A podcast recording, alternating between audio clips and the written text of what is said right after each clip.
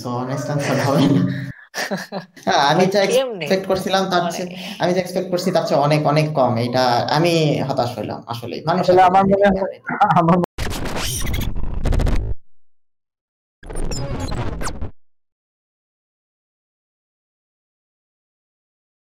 Hey, what's up, everyone? Assalamu alaikum. Welcome to today's podcast. My name is Siam, and you are listening on Google Podcast or Spotify. So, guys, today I have guests with me, and we are going to talk about some of the most significant and notable tech events of the year 2020. So, let's welcome my friend Olindo and Ajmal. কি অবস্থা এই তো আলহামদুলিল্লাহ। ভালো কি অবস্থা সবার হ্যাঁ সবাই ভালো আছে আশা করি আর হচ্ছে সিয়ামের এই পডকাস্টে আসতে পারে আমি নিজেকে ধন্য মনে করছি না একেবারেই মনে করছি না আচ্ছা আমি এটা তোমার সাথে পরে বুঝব আশা করি খুব ইন্টারেস্টিং ব্যাপার নিয়ে আলোচনা হবে এবং সময়টা খুব ভালো যাবে। আচ্ছা ঠিক আছে। তো আজকে মেইনলি আমরা কথা বলব হলো এই মানে দুই হাজার বিশ সালে যে টেক ইন্ডাস্ট্রিতে যা যা ঘটলো বা জীবন আমাদের কীভাবে প্রভাবিত হইল এইসব নিয়ে মেইনলি কথা বলব। তো ফার্স্টে অবশ্যই কথা বলতে হলে অবশ্যই করোনা নিয়ে বলতে হবে। তো করোনা নিয়ে অ্যাকচুয়ালি টেক সহ অলমোস্ট সব ইন্ডাস্ট্রিতেই প্রভাব পড়ছে। তো টেকে প্রভাবটা কীরকম পড়ছে বা কি এটা কি কি মনে হয় তোর অবিন্দ টেকে ভালোই টেকে বেশ ভালোই কি বলব করোনা আমাদের খুব একটা আমাদের খুব একটা পড়ে নাই প্রভাব। না অবশ্যই পড়ছে কারণ আগেও রিমোট ওয়ার্ক করা যাইতো আমাদের। এখন সেটা একটু মানে বেশি এস্টাবলিশড হয়েছে সেই ক্ষেত্রে কি বলস? আমি বলতে পারি যে হ্যাঁ বাসায় থেকে কাজ করা আগেও কাজ করা যেত কিন্তু এখন যেটা হয়েছে যে বাসা থেকে কাজ করা আরও বেশি ভালোভাবে এস্টাবলিশড হওয়ার পরেও আসলে কাজের, কাজ করার যেই ডিউরেশনটা সেটা বেড়ে গেছে। তো এটার একটা নেগেটিভ ইম্প্যাক্ট হয় আর কি মানুষের জীবনে। আর বাসায় থাকলেও যেটা হয় যে বাসা থেকে কাজ করার সময় মনোযোগের একটা বিষয় আছে। ওয়ার্ক এনভায়রনমেন্ট আর বাসার এনভায়রনমেন্ট তো একই রকম হবে না কখনো। হ্যাঁ সেটাই। আচ্ছা আজমলের কি মনে হয় এই ব্যাপারে? আমার মনে হয় যে চেঞ্জটা অনেক বেশি আসছে কারণ বাসা থেকে কাজ করার সুযোগ এর আগে ছিল কিন্তু বাসা থেকে ক্লাস করার সুযোগ কিন্তু ছিল না। আমরা খুব দীর্ঘ একটা সময় বাসায় বসে ক্লাস করতেছি তার সাথে অনেকে প্রফেশনালি কাজও করতেছে। আমার কাছে এই চেঞ্জটা অনেক বেশি ওয়েলকামিং মনে হয়েছে আর তার সাথে হচ্ছে আহ, মানে এই যে অলিন্দ ভাই চাকরিজীবী। হ্যাঁ হ্যাঁ হ্যাঁ এক্স্যাক্টলি কারণ অলিন্দ উৎসব আর কয়েকজন ফ্রেন্ড আমাদের কিন্তু বাসায় বসে ইউএস এর একটা কোম্পানিতে কাজ করতেছে। সো এই জিনিসটা এর আগে হয়তো ছিল, কিন্তু এখন এই করোনার ফলে যে অনলাইনের মানে অ্যাক্টিভিটি এগুলো যে পরিমাণে বাড়ছে, তার ফলে মনে হয় যে এই সুযোগগুলো অনেক বেশি তৈরি হয়েছে। এর আগে কিন্তু এগুলো এত বেশি গুরুত্ব দেওয়া হতো না। আমার মনে হয় এই চেঞ্জটা আমাদের সবার জন্যই অনেক ভালো। যদিও খারাপ দিকও আছে কিছুটা, কারণ বাসায় থাকার ফলে আমরা যে ক্লাস করি বা কাজ করি, সেটা কিন্তু মানে টোটালি কিন্তু কাজের পরিবেশে ঢুকে যাওয়াটা সম্ভব হয় না সবসময়। সেক্ষেত্রে কিছুটা ড্রব্যাকস থাকে হেলথ ইস্যুও কিছুটা আছে, কিন্তু আমার মনে হয় ওভারঅল এই চেঞ্জটা বেশ ভালো। আচ্ছা ঠিক আছে। তো এখন এই করোনার পর ওয়ার্ক বলি ক্লাস বলি, সবচেয়ে টেক মানে চেঞ্জ করে দিছে যেটা অবশ্যই বলতে হবে জুমের কথা। তো জুম দুই হাজার, সেই এগারো সালে লঞ্চ করছে। কিন্তু অবশেষে দুই হাজার বিশ সালে এসে আর কি লাক টার্ন করল। তো এই ব্যাপারে আজমল বলো। হ্যাঁ জুম নিয়ে আমি খালিদ ফারহান ভাইয়ের একটা ভিডিও দেখছিলাম সেদিন। ঘটনাটা খুবই ইন্টারেস্টিং সেটা হচ্ছে জুমের যে founder Eric Yuan, American Chinese Chinese born American এখন। তো উনি হচ্ছে অনেক আগেই, উনি অনেক দূরের একটা শহরে থাকতেন। তার গার্লফ্রেন্ড ছিল আরেকটা শহরে। তো ওই সময় তার একটা আইডিয়া আসছিল যে একটা অ্যাপ এরকম যদি বানানো যায় যে আমি ভিডিও কলে তার সাথে কথা বলব, এরকম তার মাথায় ছিল আর কি। তো সে হচ্ছে ইউএসএ তে আসার পরে ওয়েবেক্স নামে একটা মানে ছোট একটা স্টার্ট আপে জব করা শুরু করে। তো সেখানে কিছুদিন জব করার পর এই ওয়েবেক্স নামক কোম্পানিটাই সিসকো সিস্টেমস কিনে নেয় দুই হাজার সাত সালে। এবং তার ফলে হচ্ছে পুরো কোম্পানিটাই কিন্তু সিসকোর আন্ডারে চলে যায়। তো দুই সালে সে ভাইস প্রেসিডেন্ট অফ ইঞ্জিনিয়ারিং পোস্টটা পায় সিসকোতে। এবং যেহেতু সিসকো অনেক বড় একটা কোম্পানি তাদের অনেক মানে ইউজার বেজ অনেক বড়, তাদের এমপ্লয়ি সংখ্যা অনেক বেশি, সে একটা বড় পোস্টে যাওয়ার পর সে তার কলিগদের সামনে বা সিসকোর যে মানে ম্যানেজমেন্ট আছে তাদের সামনে কিন্তু সে এই জুমের আইডিয়াটা পিচ করে। কিন্তু এই আইডিয়াটা সিসকোর ম্যানেজমেন্ট তখন তাকে মানে আইডিয়াটা পছন্দ করে নাই। তাকে এই আইডিয়াটা নিয়ে কাজ করতে দেওয়া হয় নাই সিসকো থেকে। এবং তারপরে সে ফাইনালি ঠিক করে যে আমি আসলে এটা নিয়ে নিজে কাজ করব, আমি সিসকো থেকে আর কাজ করব না। সে দুই হাজার এগারো সালে সিসকো থেকে রিজাইন করে এবং তার যে জুমের যে আইডিয়াটা এই স্টার্ট আপটা নিয়ে সে কাজ করা শুরু করে। দুই হাজার এগারো সালে শুরু করলেও কিন্তু তার এই মানে মানে মার্কেটে একটা ডমিনেশন ক্রিয়েট করতে কিন্তু দুই হাজার বিশ সাল লেগে গেছে। আমরা জানি যে নর্মালি আমার যেটা মনে হয় যে এর আগে কিন্তু ভিডিও কল বা কনফারেন্সিং মিটিং এগুলো কিন্তু আমরা স্কাইপে করতাম। কিন্তু স্কাইপের বদলে জুম এত বেশি পপুলার হওয়ার রিজনটা আমার মনে হয় যে স্কাইপে 2020 এর আগে নামও তো শুনি নাই মনে কোনোদিন।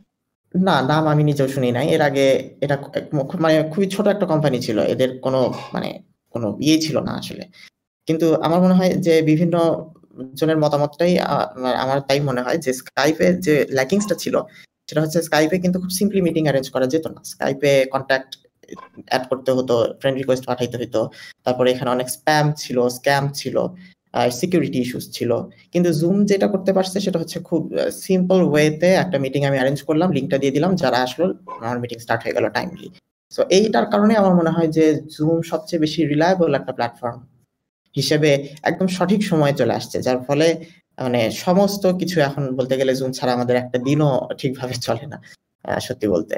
সো এই ঘটনাটা আমার কাছে বেশ ইন্টারেস্টিং লাগে এবং মে মাসের একটা পরিসংখ্যান অনুযায়ী জুমের নেট ওর্ডস ছিল সাতটা মেজর এয়ারলাইন্স এর চেয়ে বেশি, যেটা খুবই সারপ্রাইজিং কিন্তু ইয়া সিওর নেট ওয়ার্থ হলো টোয়েন্টি ফাইভ বিলিয়ন হয়ে গেছে। এখন মেবি থার্টি সিক্স বিলিয়ন হ্যাঁ সেটাই। কারণ আমার মনে হয় এটা সময়ের সাথে আরও বাড়তেই থাকবে। কারণ এই যে অনলাইনে যে আমাদের মানে অভ্যাসটা হয়ে গেছে সবকিছু করার মিটিং হোক বা যাই হোক ওয়ার্ক ফর ফ্রম হোম যে ট্রেন্ডটা এটা আমার মনে হয় করোনা চলে যাওয়ার পরেও থাকবে। কারণ এই যে এই ফ্রিডমটা আর ফিজিবিলিটিটা এটা কিন্তু অনেক মানে অনেক ইম্প্যাক্টফুল আমার মনে হয় জুমের এই ইনফ্লুয়েন্স এত বেশি না থাকলেও থেকে যাবে এই জিনিসটা। আমার মানে আমিও এগ্রি করতেছি আসলে যে, ওদের আসলে পাঁচ পার্সেন্ট ইনক্রিজ হয়েছে শেয়ারে প্লাস হচ্ছে ওদের এখন যখন করোনা এসেই গেছে করোনা এসে যাওয়ার পরে এগুলা ভ্যাকসিন দিতে দিতে কিওর হইতে হইতে আরও বেশ কিছু বছর লেগে যাবে। কারণ আমরা জানি যে ভ্যাকসিন নেওয়ার পরেও একটা কান্ট্রিতে দুইশো চল্লিশ জন ইনফেক্টেড হয়ে গেছে। তো তার মানে হয়তো ওয়ার্ক ফ্রম হোম এই ট্রেন্ডটা আরও অনেকদিন এক্সটেন্ড হবে। তো জুম সেক্ষেত্রে দেখা যাচ্ছে যে আমাদেরকে ফ্রিতে যেই পরিমাণ সার্ভিস দিচ্ছে সেই পরিমাণ সার্ভিস আসলে অনেক গুরুত্বপূর্ণ রোল প্লে করতেছে। গুগল মিটের সাথে কম্পারিজন করলে মানে এক্সিস্টিং কম্পিটিশন স্কাইপের কথা বলল আজম গুগল মিটের ক্ষেত্রেও আমরা দেখতে পাই যে গুগল মিট আরেকটা পপুলার অ্যাপ কিন্তু গুগল মিটের ক্ষেত্রে ওরা মাত্র ষাট জনে ফ্রিতে ষাট জন কেন পারল না জুমের সাথে কেন পারল না আমার মনে হয় আমার মনে হয় যে অ্যাকচুয়ালি জুম ইউজ করা গুগলের থেকে গুগল মিটের থেকে একটু ইজিয়ার মনে হয়েছে আমার কাছে। আর হচ্ছে জুম একটু বেশি রোবাস্ট মনে হয়েছে অনেক ক্ষেত্রে। আর আরেকটা জিনিস যে আমি গুগল মিটে কিছু বাগস পাইছি। কখনো কখনো একজন প্রেজেন্টেশন শেয়ার করতেছে, তার স্ক্রিন দেখা যায় না। এরকম অবস্থা হয়। প্লাস হচ্ছে জুম আমাদেরকে যেই পরিমাণ মানে ফ্রিতে যেই সার্ভিস দেয়, যেমন একসাথে একশো জন, একদম ফ্রিতে একশো জনের সাথে মিটিং করা যায়। কিন্তু মিটের ক্ষেত্রে এটা লিমিটেশন আছে, যেটা হলো মাত্র ষাট জন। এর বেশি করতে গেলে পে করতে হবে একটা মিটিং তো সেই ক্ষেত্রে আমার মনে হয় জুম বেশি কস্ট এফিসিয়েন্ট সার্ভিস দিচ্ছে আমাদেরকে। ওদের প্রাইসিংটাও বেশ ভালো দেখেছি তো প্রাইস আচ্ছা, তোরে আরেকটা প্রশ্ন করব আমি যে যেহেতু আমরা সিএসসি স্টুডেন্ট তো তোর কি মনে হয়? যেহেতু মানে জব লাইফ আস্তে আস্তে দেখা যাচ্ছে যে ওয়ার্ক ফ্রম হোমের দিকে বা রিমোট জবের দিকেই মোটামুটি শিফট করতেছে তো ফিউচারে এটা স্পেশালি আমাদের ক্ষেত্রে কীরকম ইম্প্যাক্ট ফেলাবে বা এটা কি আমাদের জন্য পজিটিভ বা যেহেতু আমাদের এই লাক্সারিটা কিন্তু অলরেডি ছিলই। মানে অন্যান্য ইন্ডাস্ট্রি হয়তো নতুন ভাবে করতেছে, কিন্তু আমাদের যেহেতু আগের থেকে এই অপরচুনিটিটা ছিল, এখন কি হবে? এটা কি পজিটিভলি দেখতেছস না নেগেটিভলি দেখতেছস? আমার কাছে প্রত্যেকটা জিনিসেরই ওই যে everything has two sides of the coin আর কি, যে ভালো থাক, ভালো একটা বিষয় আছে আর ওটারও খারাপ সাইডও থাকে। তো আমার কাছে মনে হয় যে ভার্চুয়ালি আমরা সবকিছু করতে পারি। কিন্তু হচ্ছে ভার্চুয়ালি যেটা করলে আমাদের বাসার পরিবেশ, আমি ওই যে আবার আগের কথাটাই টানতেছি যে বাসার পরিবেশ আর কাজের পরিবেশ এক না। আর যদি সামনাসামনি কেউ থাকে, তার সাথে কমিউনিকেশন করাটা যত ইজি বা তাকে আমাদের বডি জেস্টার দিয়ে বোঝানোর ক্ষমতাটা যত ইজি বা আমাদের ফেসিয়াল এক্সপ্রেশন থেকে বোঝাটা যত ইজি যদি আমরা ভার্চুয়ালি কাজটা করি, সেটা কিন্তু অনেক লিমিট করে দেয়। তো সোশ্যাল ইন্টারাকশনের উপর কিছু হয় না আসলে। এই জন্য আমার কাছে মনে হয় যে ওয়ার্ক ফ্রম হোম যদিও এখন ট্রেন্ড বা ভবিষ্যতে হয়তো অনেক কিছুই ওইদিকে শিফট হয়ে যাবে, তারপরেও এটার একটা নেগেটিভ সাইড হতে পারে এটা যে ওয়ার্ক প্লেস আর বাসার যে এনভায়রনমেন্টটা এটা ডিফারেন্সটা আর হচ্ছে আমাদের যে ফিজিক্যাল বা সোশ্যাল ইন্টারাকশন বা সামনাসামনি মুখোমুখি ইন্টারাকশনের যে বিষয়টা, এটা অনেকেই মিস করবে। কারণ সেক্ষেত্রে আর আসলে কাজ করার জন্য যে টাইমটা প্রয়োজন একটা ছোট কাজ করার জন্য সেটা অনেক বেড়ে যাবে।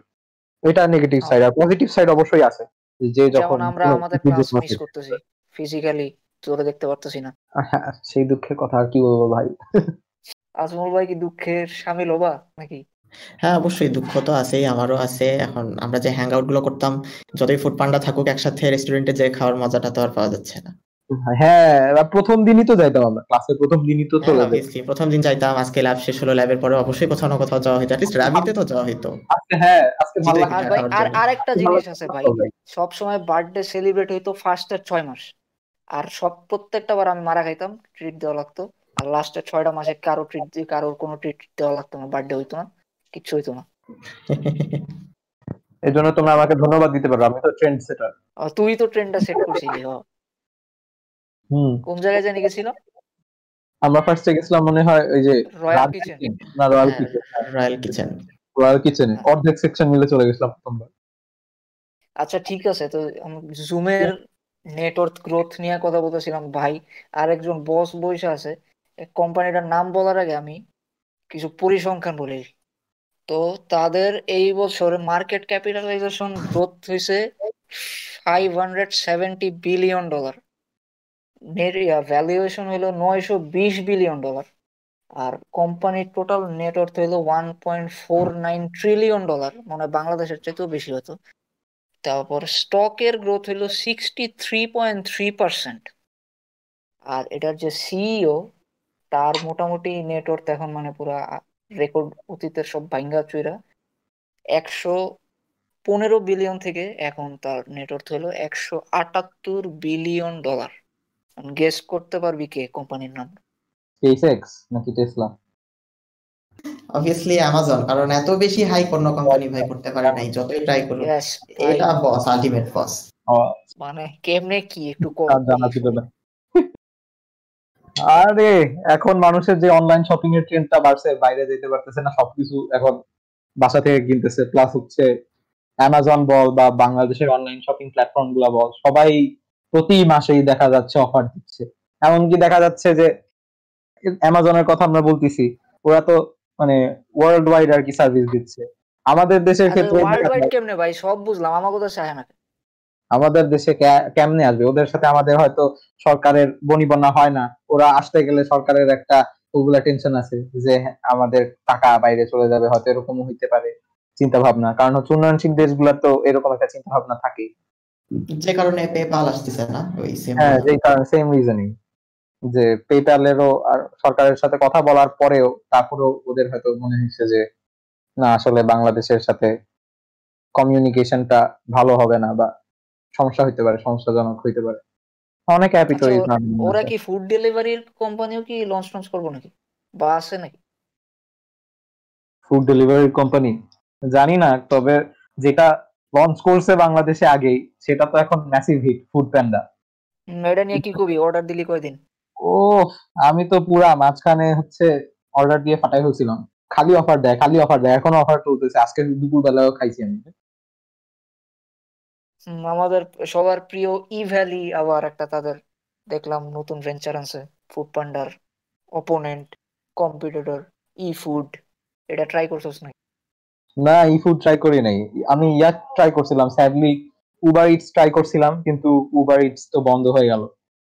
আচ্ছা আজমল ভাই বগুড়া বগুড়াতে ফুড পান্ডার কি অবস্থা? হ্যাঁ বগুড়াতে ফুড পান্ডার অবস্থা ভালো রাজশাহীর মতোই সার্ভিস তবে করোনার পরে কোয়ারেন্টিনে থেকে আমার ফাস্টফুড খাওয়ার অভ্যাসটা অনেকটাই কমছে। ভালো দিকও খারাপ দিক দিক দিয়ে তো আমার মনে হয় যে এখন করোনার ভিতরে ফুড পান্ডার ইউজেজ মাঝখানে লকডাউনের ভিতরে একটু কম ছিল এখন আবার বাড়ছে। আমি যদিও আগের মতো বাড়াতে পারি নাই মনে হয় ভালো দিকে আমার জন্য কিন্তু এখনও যথেষ্ট আছে। আর বাকি সার্ভিসগুলো বগুড়ায় একটা লোকাল আছে সেটা হচ্ছে ফুড বানি ওইটা ফুড পান্ডা আসার আগে খুব ভালো চলতো এখনও চলতেছে। লোকাল যেহেতু ওদের আলাদা কাস্টমার বেস আছে। আর অন্য সার্ভিসগুলো আমার মনে হয় বগুড়ায় আসলে মার্কেটে ভালো করতে পারবে। কারণ বগুড়ার মানুষ বেশ খাদ্য রসিক অর্ডার টর্ডার দেয় ভালোই দেয়। অলিন তো যাবি নাকি বগুড়া ঘুরতে? বগুড়া? আরে ভাই আমি লকডাউনে আছি এখন। বাসার মধ্যে আটকে আছি। আমি এখন কোথাও যাইতে পারব না। আচ্ছা তাহলে তোরা ঘোরাঘুরির কথা বাদ দেই। আচ্ছা জুমের কথা যখন বললাম একটা জিনিস মিস হয়ে গেছে। যেহেতু স্টুডেন্ট মানুষ আমরা একদম ওতপ্রোত ভাবে জড়ায় গেছে জিনিসটা। গুগল ক্লাসরুম এটা নিয়ে ভালো স্টুডেন্ট অলিন্দ বলো। আরে গুগল ক্লাসরুমের কথা কি বলব? ব্লেসিং ব্লেসিং একটা। যদিও এটা রেটিং খুব একটা ভালো দেখি না তারপরেও আচ্ছা গেস কর তো রেটিং কত? না দেখা গেস কর না দেখা গেস কর। অলিন তো আচ্ছা, না না না দেখা গেস করব। 2.5 না 3 হবে। অলিন তো ইয়া আজমল গেস করো। আমি অলরেডি দেখে ফেলছি সো অনেস্ট আনসার হবে না। হ্যাঁ, আমি যা এক্সপেক্ট করছিলাম তার চেয়ে আমি যা এক্সপেক্ট করছি তার চেয়ে অনেক অনেক কম। এটা আমি হতাশ হইলাম আসলে। মানুষ আমার মনে হয় আমার মনে হয় যে গুগল প্লে স্টোরে রেটিং কম। কারণ হচ্ছে অনেক সময় ওই যে গুগল ক্লাসরুমের পোস্টগুলা অনেকে হয়তো এরকম ট্রাবল পাইতে পারে যে পোস্টে ক্লিক করলে এক্সটেন্ড হয় না। এই প্রবলেমটা আমি অনেক বেশি পাইছি। যে কোনো পোস্ট পোলাপাইন নাকি রেটিং কমাই দিতেছে কারণ এখানে অ্যাসাইনমেন্ট দেওয়া হয়। হ্যাঁ হ্যাঁ এটা একটা রিজন হতে পারে অনেকে জুমের জুমেরও রেটিং কম দিছে অনেকে যে ক্লাস করতে হয় ক্লাস আছে হ্যান ত্যান এইসব আচ্ছা ঠিক আছে। তো আচ্ছা যারা জানেন না তাদের উদ্দেশ্যে গুগল ক্লাসরুমের রেটিং হলো ওয়ান পয়েন্ট সেভেন নাইস অবশ্য একটা জিনিস এই গুগল ক্লাসরুমের রেটিংটা আরেকটু হাই হলে আমার সিজিপি এর সাথে ভালোই ম্যাচ হইতো। আরে ভাই। আচ্ছা যাই হোক। তো অনেক পজিটিভ কথাবার্তা কইলাম অনেক কোম্পানির রাইজের কথা বললাম। তো একটা কোম্পানি প্রায় অলমোস্ট মানে হিরো থেকে জিরো হয়ে প্রায় ছাই হয়ে যাইতে নিছিল। কোম্পানিটা হচ্ছে এয়ার বিএনবি তো তারা মোটামুটি আবার আল্লাহর রহমতে দেখা যাচ্ছে যে আগের অবস্থায় কিছুটা ব্যাক করতে পারছে। তো কি হইল অলিন্দ ভাই? হঠাৎ করে? হঠাৎ করে শেষ। ওই তো জুমের ক্ষেত্রে যেমন লকডাউন হচ্ছে একদম সুফল বয়ে আনছে এয়ারবিএনবির ক্ষেত্রে ঠিক উল্টা। এয়ারবিএনবি তো এতদিন পর্যন্ত হোটেল বা হচ্ছে হোম কারও বাসা হচ্ছে হোটেল হিসেবে ইউজ করা এগুলো সার্ভিস দিচ্ছিল। এখন যখন কোভিড নাইন্টিন শুরু হলো সবগুলা বর্ডার অনেকগুলা দেশের বর্ডার ক্লোজ হয়ে গেল। তারপর তো মানুষের চলাফেরা লিমিটেড হয়ে গেল। তখন তো ওদের একদম বিজনেসে একটা ব্যাপক আর কি আঘাত হইল বা লস হইল। তো দেখা গেল যে ওদের একদম বারো বছর ধরে ওরা এত কষ্ট করে প্ল্যাটফর্মটা বানাইছে এত ভালো একটা পর্যায়ে নিয়ে গেছে তারপর ওদের চার থেকে পাঁচ উইক বা ছয় উইকের মধ্যে ওদের একদম ধস নেমে গিয়ে অলমোস্ট শেষ হয়ে এফোর্ট শেষ। একদম দশ বারো বছরের এফোর্ট একদম শেষ। তারপরেও তারা আর কি আস্তে আস্তে তো কিছু কিছু দেশ আর কি কোভিড থেকে একটু মুক্ত হইল। তারপরেও ওদের আসলে উঠতে বেশ আর কি ঝামেলাই করতে হয়েছে ওদের অনেককে রিফান্ড দেওয়া লাগছে, তারপর হচ্ছে এমপ্লয়ি ছাঁটাই করা লাগছে। ওদের টোয়েন্টি ফাইভ পার্সেন্ট এমপ্লয়ি ওরা ছাঁটাই করে ফেলছে। ওদেরকে লোন নিতে হয়েছে ওদের একুইটি নিয়ে ঝামেলা হয়েছে তারপর ওরা আবার রিলিফ ফান্ড দিছে মানুষকে অ্যাট্রাক্ট করার জন্য। অনেকের এই রিলিফ ফান্ডগুলো নিতে গিয়ে ইনসাফিসিয়েন্ট পরিমাণ মনে হয়েছে বা হচ্ছে ওগুলো রিট্রিভ করতে অনেক ঝামেলা পোহাইতে হয়েছে। এগুলো নিয়ে ওদের অনেক ক্রিটিসিজম ফেস করতে হয়েছে। এখন আস্তে আস্তে মানুষজন, ওরা যে স্ট্র্যাটেজিটা ওরা একদম ওদের বেসিকে ফিরে গেছে। প্রথম দিকে যেভাবে কোম্পানি স্টার্ট করছিল এবং ওইটা করাতে কিছুটা মানুষজন এখন একটু হালকা পাতলা ট্রাভেল অল্প স্বল্প পরিসরের হয়তো করতেছে। করতে করতে একটু ওরা কাম ব্যাক করছে আর কি। মানে ওরা এখন ধ্বংস আর কি ওই যে আমরা বলি না যে the phoenix rises from the ashes after death তো ওই রকম একটা পজিশন থেকে ওরা উঠে আসতেছে।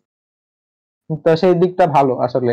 এরকম একটা ভালো সার্ভিস যদি নোকিয়ার মতো কয়েকদিনের মধ্যে ধসে যায় দেখতে খুব খারাপ লাগে। আচ্ছা আমাদের মধ্যে সবচেয়ে বেশি বিদেশে ভ্রমণকারী আজমল ভাই এয়ারবিএনবি নিয়ে বলেন। সবচেয়ে বেশি মানে একমাত্র একমাত্র বিদেশ ভ্রমণকারী আচ্ছা একমাত্র। আরও আছে ভাই কয়টা দেশ হলো ভাই? পাঁচটা হইতো আনফরচুনেটলি চারটা হয়ে বসে আছে। আমার জুনে জুনে জার্মানি যাওয়ার সৌভাগ্য হয়েছিল। আনফরচুনেটলি করোনায় ধুলায় মিশে গেল ব্যাপারটা। যাই হোক। জার্মানি চলে যেতে আরে আমার আমার আগে আবার সুইজারল্যান্ড চলে যাও চলে যাইতাম না একটা ফান্ডেড প্রোগ্রামে ইয়ে পাইছিলাম আর কি। সেটা ক্যান্সেল হয়ে গেছে। আমি খালি ইন্দোনেশিয়াটা যাইতে পারতেছি না বুঝছিস? খালি পাসপোর্টটা আনতে পারতেছি না দেখে এই কোভিড এর মধ্যে। আইনে একদম মনে কর ইন্দোনেশিয়া হ্যাঁ বালি তো অনেক চিপ। ইন্দোনেশিয়ায় বালিতে স্পেশালি এয়ারবিএনবি অনেক অনেক সুন্দর সুন্দর রিসোর্ট টাইপের বাড়ি ঘর আছে। সেগুলো এখন তো অনেক কম দামেই পাওয়ার কথা। নর্মালি অনেক অফার টফার থাকে, এখন তো ডেফিনেটলি আরও কমে পাওয়া যাবে। এয়ারবিএনবি আমি একবারই ইউজ করছি। আনফরচুনেটলি আমার খুব বেশি ইউজ করা হয় না এয়ারবিএনবি কিন্তু তাদের সার্ভিস তারপরে অ্যাপের যে ইউআই ইন্টারাকশন সমস্ত কিছু আমার অনেক বেশি ভালো লাগছে। আর তাদের যে মানে ওভারঅল কনসেপ্টটা সেটাও আমার অনেক ভালো লাগছে। অ্যান্ড আমি আসলে খুব খুশি যে ফাইনালি কোম্পানিটা শেষ হয়ে যায় নেই। ওরা আবার রাইজ করতেছে এবং আমি আশা করি এটা আবার ঘুরে দাঁড়াবে আগের মতো পজিশনে কারণ অনেকগুলো কান্ট্রিতে স্পেশালি ইউএই সিঙ্গাপুর এই দেশগুলোতে কিন্তু কোভিড পরিস্থিতি অনেক ভালো আর মানুষ অনেক ট্রাভেল করতেছে। আমার নিজেরই ফ্রেন্ড লিস্টে কিছুদিন পর পর দেখি দুবাই যাইতেছে মানুষ। কেমনে এত পায় ভাই আমি বুঝি না। বাট এনিওয়ে আশা করি এয়ারবিএনবি আবার ঘুরে দাঁড়াবে। আচ্ছা ঠিক আছে, যে আমরা গ্লোবাল ব্র্যান্ডের যেহেতু কথা বলতেছি, আরেকটা গ্লোবাল ব্র্যান্ড যে হয়তো মানে সমালোচনার অভাব নাই কোনো। কিন্তু দেখা যাচ্ছে কিন্তু প্রত্যেকটা ইভেন মেজর মেজর কোম্পানিও এখন তাদের প্রোডাক্টের নকল করে বা সিমিলার প্রোডাক্ট লঞ্চ করার ট্রাই করতেছে। তো বলতেছি অবশ্যই টিকটকের কথা। টিকটকের যতই পচাই, কিন্তু দেখা যাইতেছে প্রত্যেকটা কোম্পানি ইভেন মাইক্রোসফট ইউএস এর টিকটকের শেয়ারটা কেনার জন্য প্রায় উঠা পড়ে লাগছিল। অবশেষে হয়তো পারে নাই। কিন্তু দেখা যাচ্ছে ফেসবুক আমাদের ইনস্টাগ্রাম রিলস দিয়ে ওই একই পথে হাঁটতেছে। আবার ইউটিউবও দেখা যাচ্ছে যে ইউটিউব শর্টস অ্যাড করল টিকটকের মতোই ওই একই জিনিসই ধরা যায়। কীভাবে দেখছেন? আসলে আমরা টিকটককে যতটা ইয়া ভাবি মানে সস্তা ভাবি ততটা কিন্তু না। এই টিকটক তো ভাই অভাব নাই। ওরা তো আগে ছিল আগে ছিল মিউজিক্যালি তো যখন ওদের নামটা চেঞ্জ হয়ে গেল টিকটক এবং ওদের কম্পিটিটর কিন্তু আরও আছে লাইকি আছে, তারপর হচ্ছে আরও কিছু অ্যাপস আছে। তো টিকটকের ক্ষেত্রে যেটা মানে টিকটক কিন্তু আসলে আমরা যারা সস্তা ভাবি, আসলে কিন্তু অতটা সস্তা না। কারণ হচ্ছে টিকটক কিন্তু একটা ব্র্যান্ডিং প্ল্যাটফর্ম হিসেবেও ব্যবহার করা যাইতে পারে। মানুষ কিন্তু খুব শর্ট ভিডিও করে সে, তাদের ব্র্যান্ডিং এর মাধ্যমে প্রোডাক্ট ব্র্যান্ডিং করে অনেক ভালো একটা ইনকাম করতে। এখন টিকটকে তুমি ক্রিনজি যদি ভিডিওস ছাড়ো তাহলে সেটা আলাদা কথা। মানুষজন তো মানে বাংলাদেশে যেটা ট্রেন্ড বা এই সাবকন্টিনেন্টে এই ট্রেন্ডটা আছে যে ক্রিনজি ভিডিওস ছেড়ে টিকটকে পপুলার হওয়া। এর সাবকন্টিনেন্টের বাইরে কিন্তু জিনিসটা অতটা ওরকম না। ওরা কিন্তু অনেক হচ্ছে, বরং ইন্ডিয়ার দিকে তাকালেও দেখা যায় যে ওরা অনেক স্পন্সরশিপ পায় অনেক কোম্পানি থেকে তাদের প্রোডাক্ট টিকটকের মাধ্যমে ইয়া করার জন্য। এখন তো দেখা যাইতেছে ইউটিউবার ভার্সেস টিকটকার একটা কম্পিটিশন লাগা যাইতেছে ও হ্যাঁ ইয়া আছে না আমাদের ক্যারিমিনাটি আছে না। এখন ইন্ডিয়া টিকটকে ব্যান্ড হয়ে গেছে অবশ্য। কারণ আচ্ছা, হচ্ছে ক্যারিমিনাটির কথা বলতে গেলে তো এখন মনে হয় কত? সাবস্ক্রাইবার সাড়ে ছাব্বিশ মিলিয়ন তো এই বছরের শুরুতে মনে ছিল তিন মিলিয়ন বা চার মিলিয়ন বা পাঁচ মিলিয়ন তো জাস্ট এই টিকটকের রোস্টিং ভিডিও দিয়া প্রায় বিশ মিলিয়ন প্লাস সাবস্ক্রাইব হয়ে গেল। টিকটকে বিশ মিলিয়ন সাবস্ক্রাইবার আসলে আবার এদিকে চিন্তা করলে আরেক দিক থেকে চিন্তা করলে টিকটকে একজন হচ্ছে ওই ফিলিপিনো আমেরিকান আছে একটা মেয়ে। তো সে জাস্ট একটা মাথা নাড়ানোর ভিডিও দিছে। হেড নট করতেছে একটা মিউজিকের ব্যাকগ্রাউন্ড মিউজিকের সাথে। জাস্ট একটা মানে ফেসিয়াল এক্সপ্রেশনটা খুবই একদম নর্মাল ডিসঅ্যাপয়েন্টেড টাইপের এরকম একটা হেড নডের ভিডিও চুয়াল্লিশ মিলিয়ন ভিউজ হয়ে গেছে। তো টিকটকের এফেক্টটা কত মানে কত ব্যাপক হয়ে গেছে, এটা বোঝাই যাচ্ছে। এখন ইন্ডিয়া অনেক বড় একটা সুযোগ হারাইছে বা অনেক বড় একটা প্ল্যাটফর্ম হারাইছে, কারণ ইন্ডিয়া চায়নার মধ্যে যে আর কি, ওদের যে সম্পর্কটা বর্ডারে এর কারণে ইন্ডিয়া টিকটক ব্যান করছে, তারপর ইন্ডিয়া আরও কিছু অ্যাপস ব্যান করছে চাইনিজ তো এখন বিষয়টা অন্যদিকে গড়ায় যাচ্ছে আর কি। ক্যারিমিনাটি মনে হয় তার টপিক হারায় ফেলবে এখন অনেক। অলরেডি আজমল ভাই? হ্যাঁ আমিও অলিঙ্গর সাথে এই ব্যাপারে একমত। কারণ টিকটককে যদি আমরা শুধু বাঙালি টিকটকারদের দিয়ে বিচার করি তাহলে টিকটক মহা ক্রিঞ্জি একটা অ্যাপ ডেফিনেটলি বাট এই যে শর্ট ভিডিও কি সব মিউজিক যে দেয় ভাই ব্যাকগ্রাউন্ড হ্যাঁ ওগুলা ওগুলা দেখলে গা গুলাবে ফর শিওর আমি এই জন্য টিকটকে কিছু দেখতেই পারি না লোগোটা দেখলেই আমার কেমন জানি লাগে। বাট টিকটকে কিন্তু অনেক সুন্দর সুন্দর ভিডিও সুন্দরভাবে প্রেজেন্ট করার ওয়ে আছে। আমি টিকটকারটার নাম আমার খেয়াল নাই। বাট চাইনিজ একজন আছে ও হচ্ছে খুব সুন্দর সুন্দর ইলিউশন দেয় কিন্তু টিকটকে খুব শর্ট টাইমে কিন্তু এত সুন্দর সুন্দর ইলিউশন ওগুলো কিন্তু এডিটেড না। মানে রিয়েল মানে ও আসলে রিয়েলি চোখের সামনে ওগুলো করে। কিন্তু দেখতে এত ভালো লাগে যে আসলে বোঝা মুশকিল যে মানে ওইটা কীভাবে করতেছে তার অনেক ফলোয়ার আমি নামটা মনে করতে পারতেছি না কারণ টিকটক রিলেটেড কোনো কিছু আমি মনে রাখি না। আমি মন থেকে ওগুলো মুছে রাখতে চাই। কিন্তু আমার মতে টিকটক আমরা যেভাবে দেখি অ্যাকচুয়ালি সেটা সেরকম না। কে কীভাবে ইউজ করতেছে তার উপর ডিপেন্ড করে বাট আনফরচুনেটলি আমাদের দেশের মানুষ খুব একটা ভালোভাবে ইউজ করে না। আমাদের মধ্যে তো টিকটক সবচেয়ে বেশি আজমালি চালাইছে। আমার তো আমি কোনোদিন ইনস্টলই করি নাই। টা।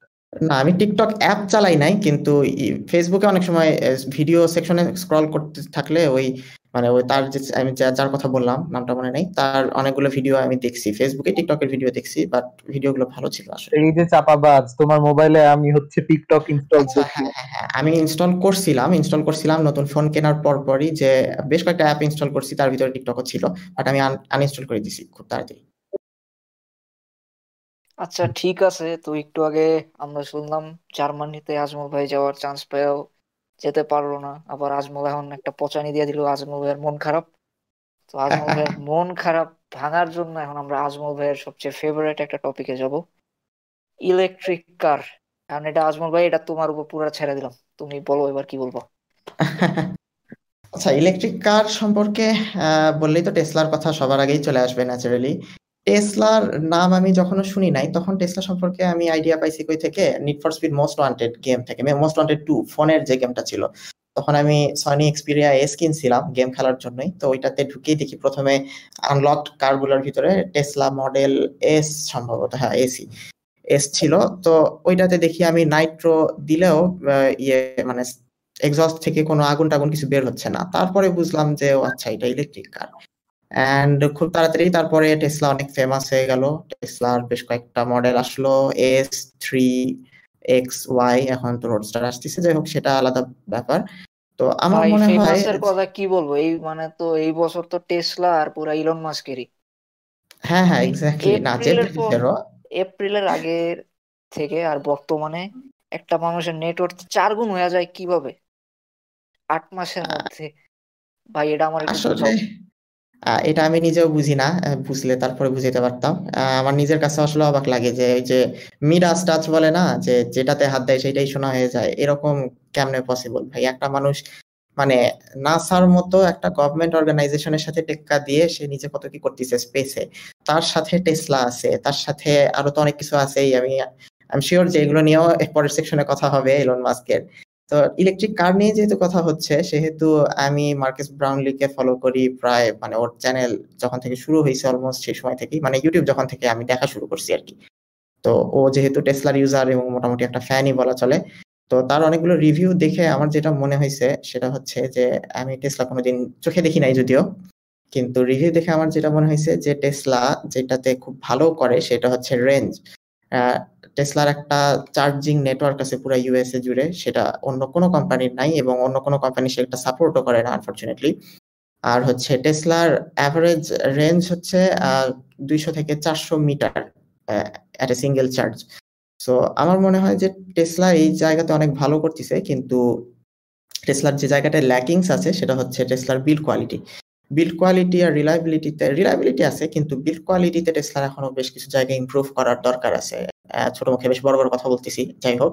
কিন্তু মানে রিভিউ পয়েন্ট অফ ভিউ চার্জারের যে পয়েন্ট এটা তো মানে এটা তো আর মানে কোনো কম্পিটিশনই নাই তাদের কাছে কেউ নেই। না এক্স্যাক্টলি সেটা নাই এবং কেন নাই আসলে আমি ঠিক বুঝলাম না। কারণ টেকনিক্যালি কিন্তু টেসলার যে চার্জিং স্টেশনগুলো সেগুলো কিন্তু অন্য কোম্পানি ইউজ করতে পারে কিন্তু তারা সেটা করে না। এটা মার্কেস ব্রাউনলিও বলছে। এবং এটা হচ্ছে ও একটা টুইট করছিল এই কোশ্চেনটা নিয়ে সেটাতে ইলন মাস্ক নিজেই রিপ্লাই দিছে যে তারা পারে টেকনিক্যালি কিন্তু করে না। হয়তো এর ভিতরে গভীর কোনো বিজনেস স্ট্র্যাটেজি বা কম্পিটিটিভ কোনো ব্যাপার আছে। হ্যাঁ তা তো বটে। কিন্তু আমার মনে হয় যে যদি তারা ইউজ করতো তাহলে আলটিমেটলি ভালোই হইতো। কারণ অনেকে ইভেন মার্কেস নিজেও পোর্স টাইকানের অনেক বড় ফ্যান কারণ পোর্স টাইকান কিন্তু আমাদের দেশে তিনটা অলরেডি আছে বাই দ্য আই হোপ আরও আসতে থাকবে। ভাই। এই লোডশেডিং তো এই জন্যই হচ্ছে এত। শীতকালও দেখি কারেন্ট যায়। আগে শীতকালে তো কারেন্টই যেত না। যাই হোক জোকস অ্যাপার্ট আমার পার্সোনালি পোর্স টাইকান অনেক ভালো লাগে কিন্তু আমিও যদি ধরলাম ইউএস তে ভাই আমার ডিজাইনটা ভালো লাগে না। ডিজাইন আসলে পোর্শের কোনো ডিজাইনই খুব যে আইকনিক হয় তা না কিন্তু ওভারঅল মানে ড্যাশবোর্ডটা আর ড্রাইভিং এক্সপিরিয়েন্স ইউটিউবে দেখেছি এটুকু বুঝছি আমার কাছে বেশ ভালো লাগছে টেসলার তুলনায়। আর একটা ফেক সাউন্ডও দেয় এক্সস্টেড যদিও হাস্যকর কিন্তু ওভারঅল বিল্ড কোয়ালিটি আর পারফরমেন্স আমার কাছে ভালো লাগছে। কিন্তু আমিও যদি ওই মার্কেসের জায়গায় থাকতাম আমি যদি ধরলাম ইউএসএ তেই থাকি আমার ধরলাম টেসলা কেনার টাকা আছে বা ইলেকট্রিক কার কেনার টাকা আছে আমি কিন্তু পোর্স কেনার আগে একটু ভাবতাম যে আমি যে এটা নিয়ে পিকনিকে যাব যে যদি মাঝ রাস্তায় চার্জটা শেষ হয়ে যায় আমি যাব কই এটা নিয়ে? সো আমার মনে হয় যে এখনও এই কম্পিটিশনে টেসলা অনেক বেশি আগায় আছে। আর আরেকটা বড় কম্পিটিটর এখানে আসতেছে আমার মনে হয় তুমি নিজেই এই ব্যাপারটা নিয়ে বলো তারপরে আমি আচ্ছা, এই ব্যাপারে আমি আমি এই ব্যাপারে যাব তার আগে একটা এই ব্যাপারে যাব আমি সমস্যা ইনশাআল্লাহ ওকে ওকে। তার আগে তার আগে একটা কথা হলো মানে পজিটিভ দিক তো অনেক কিন্তু দেখা যাইতেছে যে ব্যাটারি ক্র্যাশ করে রিস্ক থাকে। এইগুলা কতটা ব্যাঘাত ঘটাবে সেলের ক্ষেত্রে? হ্যাঁ এইটা একটা ইস্যু বটে কিন্তু আমার মনে হয় না যে এটা নিয়ে যেহেতু খুব বেশি প্রবলেম হয়েছে তা কিন্তু না হয়তো বা এক্স্যাক্টলি পরিসংখ্যানটা জানি না তবে খুব বেশি কিন্তু এইরকম ব্যাটারি নিয়ে ইনসিডেন্টস তেমন একটা হয় নাই। আর হচ্ছে যেহেতু আমাদের দেশের পার্সপেক্টিভে বলে সবচেয়ে ডেঞ্জারাস গাড়ি তো আমরাই চালাই। সিএনজি একটা পেট্রোল কারে কনভার্ট করে সিএনজি তে কনভার্ট করে সেইটারে কিছুদিন আগে তো একটা মাইক্রোবাস বাস্ট হয়ে গেল। সো আমার মনে হয় যে যেহেতু অনেক বড় একটা স্ট্রং আর এন ডি আছে টেসলা এবং সব ধরনের কোম্পানিরই আমার মনে হয় এই ছোট ছোট প্রবলেমগুলো খুব তাড়াতাড়ি ফিক্স হয়ে যাবে। আর যেহেতু একটা নতুন টেকনোলজি আসছে, কিছু ড্রব্যাক্স তো থাকবেই। তবে তার চাইতে বেশি যেটা একটু ইন্টারেস্টিং সেটা হচ্ছে অটো পাইলট অটো পাইলট নিয়ে বাংলাদেশে কিছুদিন আগে একটা Tesla model X model S কিন্তু ভালো রকম অ্যাক্সিডেন্ট করছে সেটা আমার জানা মতে এখনও রিপেয়ার করা সম্ভব হয়নি। আর বাংলাদেশে মানে ঢাকা শহরের মতো জায়গায় যদি অটো পাইলট দেওয়া হয় তাহলে আর কি এক্সপেক্ট করা যায়? কিন্তু বড় বড় শহরগুলোতে পৃথিবীর বড় বড় শহরগুলোতে কিন্তু এটা বেশ ভালোই চলতেছে। যেহেতু আমার এআইতে ইন্টারেস্ট মোটামুটি আছে আমাদের সবারই আছে অবভিয়াসলি সো আমার মনে হয় যে একটা সময়ে আমার মনে হয় একটা সময় এমন আসবে যে হয়তো সব গাড়ি অটো পাইলট মোডে চলতে পারবে হয়তো আশা করা যায়। আমরা দেখতে পারব নাকি জানি না। তখন আমার মনে হয় রোড সেফটি একটা অন্য লেভেলে চলে যাবে। এখন এর ভিতরে অনেক প্রবলেম আসবে অবভিয়াসলি কিন্তু দেখা যাক কি হয়। আচ্ছা ঠিক আছে। আজমল ভাই অনেক কথা বললাম এখন অলিন্দরে আমি প্রশ্ন করব অলিন্দর চাকরি তো করস টাকা পয়সা তো আছে। আইফোন কিনতে পারছ এখনও? কি যে বলো ভাইয়া আইফোনের দাম। যেই পরিমাণ দাম আমি কি কিনতে পারব বলে এত তাড়াতাড়ি করি ছোটখাটো একটা ইন্টার্নশিপ আইফোন কিনতে পারোস না ম্যাকও তো মনে হয় না কিনতে পারছোস। কই আইফোন আর ম্যাক মানে ম্যাক তো আরও কি বলব? আচ্ছা কিনতে পারোস না কিন্তু তোর জন্য সুখবর হইল অ্যাপল হইল অ্যাপল কার আনতেছে তোর জন্য স্পেশালি ওইটা হয়তো পারবি? হুম হুম ওইটা হয়তো ভবিষ্যতে যদি কম দাম টাম রাখে একটু দয়া যদি করে তাহলে হয়তো কিনতে পারব। আচ্ছা হইলোটা কি? হঠাৎ করে ফোন ল্যাপটপ থেকে হঠাৎ করে কারে কেন? আরে ওদের তো ইকোসিস্টেম আছে না সবাই যেটা বলে। কিসের জন্য অ্যাপলে আছে? ইকোসিস্টেম। কেন ভালো লাগে ইকোসিস্টেম? তো হচ্ছে এটাই। ওরা এখন লগে কি ইকোসিস্টেমটা লাগাইবো? এখন হচ্ছে দেখা যাবে যে তোর ওখানে গাড়ির দেখা যাবে এরকম ক্রেজি জিনিস হইতে পারে যে মোবাইল গাড়ির মধ্যে থাকলে মোবাইল চার্জ হবে। তারপর দেখা যাবে যে গাড়ির মধ্যে অ্যাপল টিভি এর একটা ছোট স্ক্রিন দিয়ে দিছে। তারপর দেখা যাবে যে, ও একদম অ্যাপল মিউজিকে প্রিমিয়াম সাবস্ক্রিপশন কিনলে, গাড়ি কিনলে প্রিমিয়াম সাবস্ক্রিপশন ফ্রি ওটার সাথে। এরকম হইতে পারে। ওরা তো অনেক ক্রেজি জিনিসই করে। বা ওদের ইকোসিস্টেমে রাখার জন্য ওরা হচ্ছে একদম যে বলে না, যে হচ্ছে অ্যাপলের ইয়াতে ঢোকা মোটামুটি ইজি কিন্তু ওই দেওয়াল থেকে বাইর হওয়া খুব কঠিন। তো আচ্ছা, কিন্তু মোটামুটি অনেক লুকা লুকা লুকাই প্রজেক্টটা শুরু করছিল প্রজেক্টের অফিসিয়াল নাম প্রজেক্ট টাইটান কিন্তু দেখা যাইতেছে এই ডিসেম্বরে আসার পর থেকে কিন্তু ভয়াবহ রকম রকমের হাইপ চলতেছে আর কি। তো এটা কি আসলেই কি ফিজিবল নিয়ার ফিউচারে ফিজিবল হইতেই পারে কারণ ওরা অনেক যেহেতু অনেক সময় ধরে ওরা হচ্ছে অ্যাপল কিন্তু সবকিছু অ্যাপল কিন্তু একটা ট্রেন্ড সেট করে। সব সময় ওরা ট্রেন্ড সেটার একটা কোম্পানি এবং দেখা যায় যে ফোন মার্কেটের দিকে খেয়াল করলে দেখা যায় যে ওরা কিন্তু ফার্স্টে অনেক কিছুই আনে পরে সবাই সেই ট্রেন্ডটা ফলো করে। আবার এটাও দেখা যায় যে এক্সিস্টিং কোনো টেকনোলজি তোমার সাথে। তোমার সাথে আমার কমেন্টে খুব একটা যুদ্ধ লাগছিল। তখন মানতে চাও নাই। কি? এই ব্যাপারে আসব সমস্যা নেই আসব। হ্যাঁ হ্যাঁ তুমি বলো। আরে তুমি কথা কও এখনও দেরি আছে। আচ্ছা কতক্ষণ আচ্ছা হ্যাঁ হ্যাঁ তুমি অন্য কথা বলো। হ্যাঁ হ্যাঁ তারপর ঘটনা হলো এখন যে ওই যে তোমার অ্যাপলের কথা যেটা বলতেছি যে ওরা হচ্ছে ট্রেন্ড সেট করে ট্রেন্ড ওরা আবার এক্সিস্টিং টেকনোলজিকে রিইনভেন্ট করে বলেও যে আমরা অনেক কিছু বানাই ফেলছি। তো যদি ওই জিনিসটা আমার পছন্দ না কিন্তু দেখা যাক ওরা যেটা করে অনেক রিসার্চ করেই, অনেক আর এর উপর খরচ করেই তারপর ফাইনালি একটা মোটামুটি ভালো প্রোডাক্টই দেয় সবসময় অলমোস্ট বলা চলে। তারপরও দেখা যাক, ওরা এবার হচ্ছে দেখা যাবে হয়তো the best electric car we've ever made প্রথম প্রথম দিনই বলে দিল। এরকম হতে পারে অ্যাপলের ইলেকট্রিক কারের ক্ষেত্রে। আচ্ছা অনেক হলো electric car Apple car Tesla এসব নিয়ে অনেক কথা বললাম। তো টেসলার কথা বলতে, ইয়া ইলন মাস্ক তো ভাই, একের পর এক চমক মারতেই আছে মারতে আছে। এই বছর হঠাৎ করে কই থেকে নিয়ে আসলো? নিউরালিঙ্ক ইঁদুরের মাথায় ব্রেইনের নাকি চিপ লাগাই দিবে। ডিপ লার্নিং অলিন্দ বলো। আরে, ওরা তো এখন, ওরে তো এখন, না নিউরাল নেটওয়ার্ক আর ওরা যেটা করতেছে সেটা যদিও এক না, কিন্তু তারপরেও যেটা ওরা করছে, এটা আসলে কি বলব, বাহবা দেওয়ার যোগ্য। কারণ হচ্ছে নিউরালিঙ্ক ফার্স্টে তো ওরা ওই যে ব্যাং ইঁদুর এগুলা নিয়ে মাথায় চোখ লাগায় দিয়ে, তৃতীয় চক্ষু লাগায় দিয়ে একটা সারা ফেলে দিছিল। যে তৃতীয় চক্ষু লাগায় দিয়ে আর্টিফিশিয়াল চোখের সাথে কানেক্ট করে ওইটা আহ মানে ইয়া দেখতে পারতেছে ব্যাং দেখতে পারতেছে নিউরনের সাথে অ্যাটাচ করে দিছে। আবার হচ্ছে ওরা এই বছর যেটা করছে যে শুকরের ডিজিজ যেগুলো আছে, ওইগুলাকে ট্যাকল করার জন্য বা প্রতিকার করার জন্য মাথার মধ্যে একটা চিপ ঢুকাই দিছে, তিনটা শুকরে এখন ওই শুকর শুকরগুলার এমন ভাবেই মানে এই কাজটা করছে ওইগুলার উপর এক্সপেরিমেন্ট করছে যে একটা নর্মাল শুকরের মধ্যে আর একটা অসুস্থ এই যে এরকম চিপ বসায় দেওয়া বা ট্রান্সপ্লান্ট করা শুকরের মধ্যে কোনো পার্থক্য খুঁজে পাওয়া যায় না। তো এটা তো অনেক অনেক বিশাল একটা বিষয়। দেখা গেল যে কয়েকদিন পরে আমাদের বুড়া হইতে হইতে ধর কারও আইসাইট খুব খারাপ হয়ে গেল, এখন হচ্ছে ওখানে মাথার উপর তিন নম্বর একটা চোখ লাগাই দিল। তখন হচ্ছে আমরা ওইটা দিয়ে দেখব।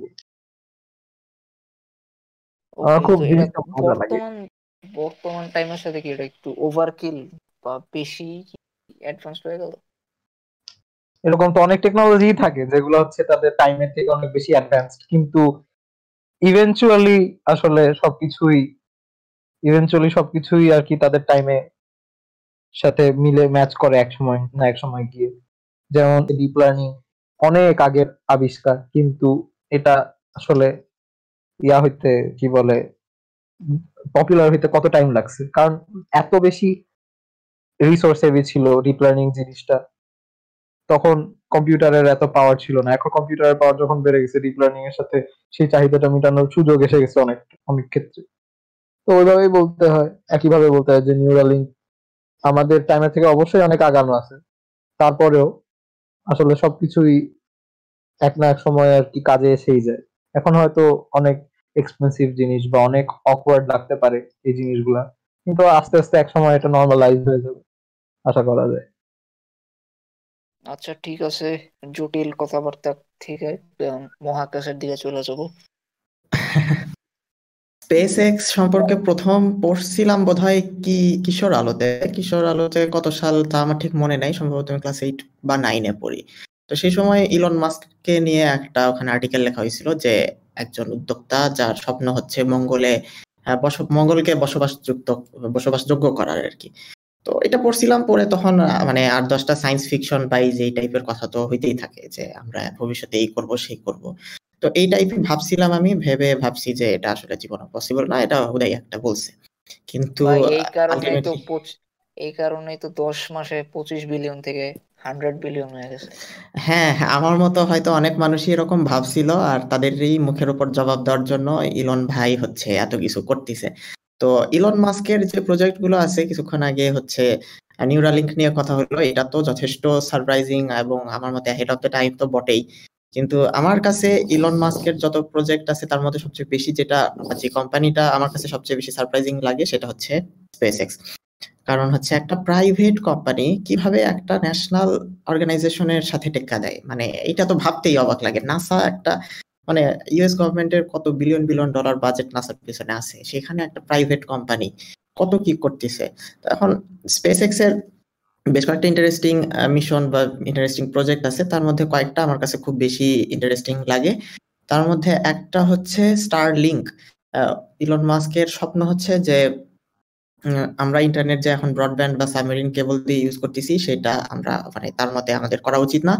তার টার্গেট হচ্ছে যে, বেশ কয়েকটা স্টারলিংক স্যাটেলাইট অলরেডি নয়শো পঞ্চান্নটা স্যাটেলাইট লঞ্চ করা হয়েছে সেগুলো পৃথিবীর চারপাশে অরবিটিং করতেছে অলরেডি তো তার ফলে যেটা হবে যে আমরা স্যাটেলাইটের মাধ্যমে ইন্টারনেট কানেকশনটা পাবো। পৃথিবীর যে যে প্রান্তেই থাকুক সেখান থেকে সে ইন্টারনেট পৃথিবীর পৃথিবীর যে প্রান্তে না এটার মনে প্রিমিয়াম প্যাকেজের একটা অফার ছিল। Connect with anyone in the solar system না, এখন আমরা ফোন দিয়ে স্যাটেলাইট কন্ট্রোল করব বা হচ্ছে স্পেস ক্রাফট কন্ট্রোল করব, এটা একটু ভাবতে খুবই অবাক লাগে। তবে আশা করি ওরকম একটা ইউজ করে রাখবে, একটা গেম থাকবে হয়তো। অলরেডি একটা ইয়ে ছিল কিন্তু, ওই যে আমি ওটা নিয়েও কথা বলব ক্রু ডেমো টু মিশন যেটা হইল। তো সেইটার হচ্ছে পুরোটাই তো টাচ স্ক্রিন ড্রাগন স্পেস ক্রাফটের তো সবকিছুই টাচ স্ক্রিন এখানে। কোনো সুইচ মানে ফিজিক্যাল কোনো সুইচ ছিল না।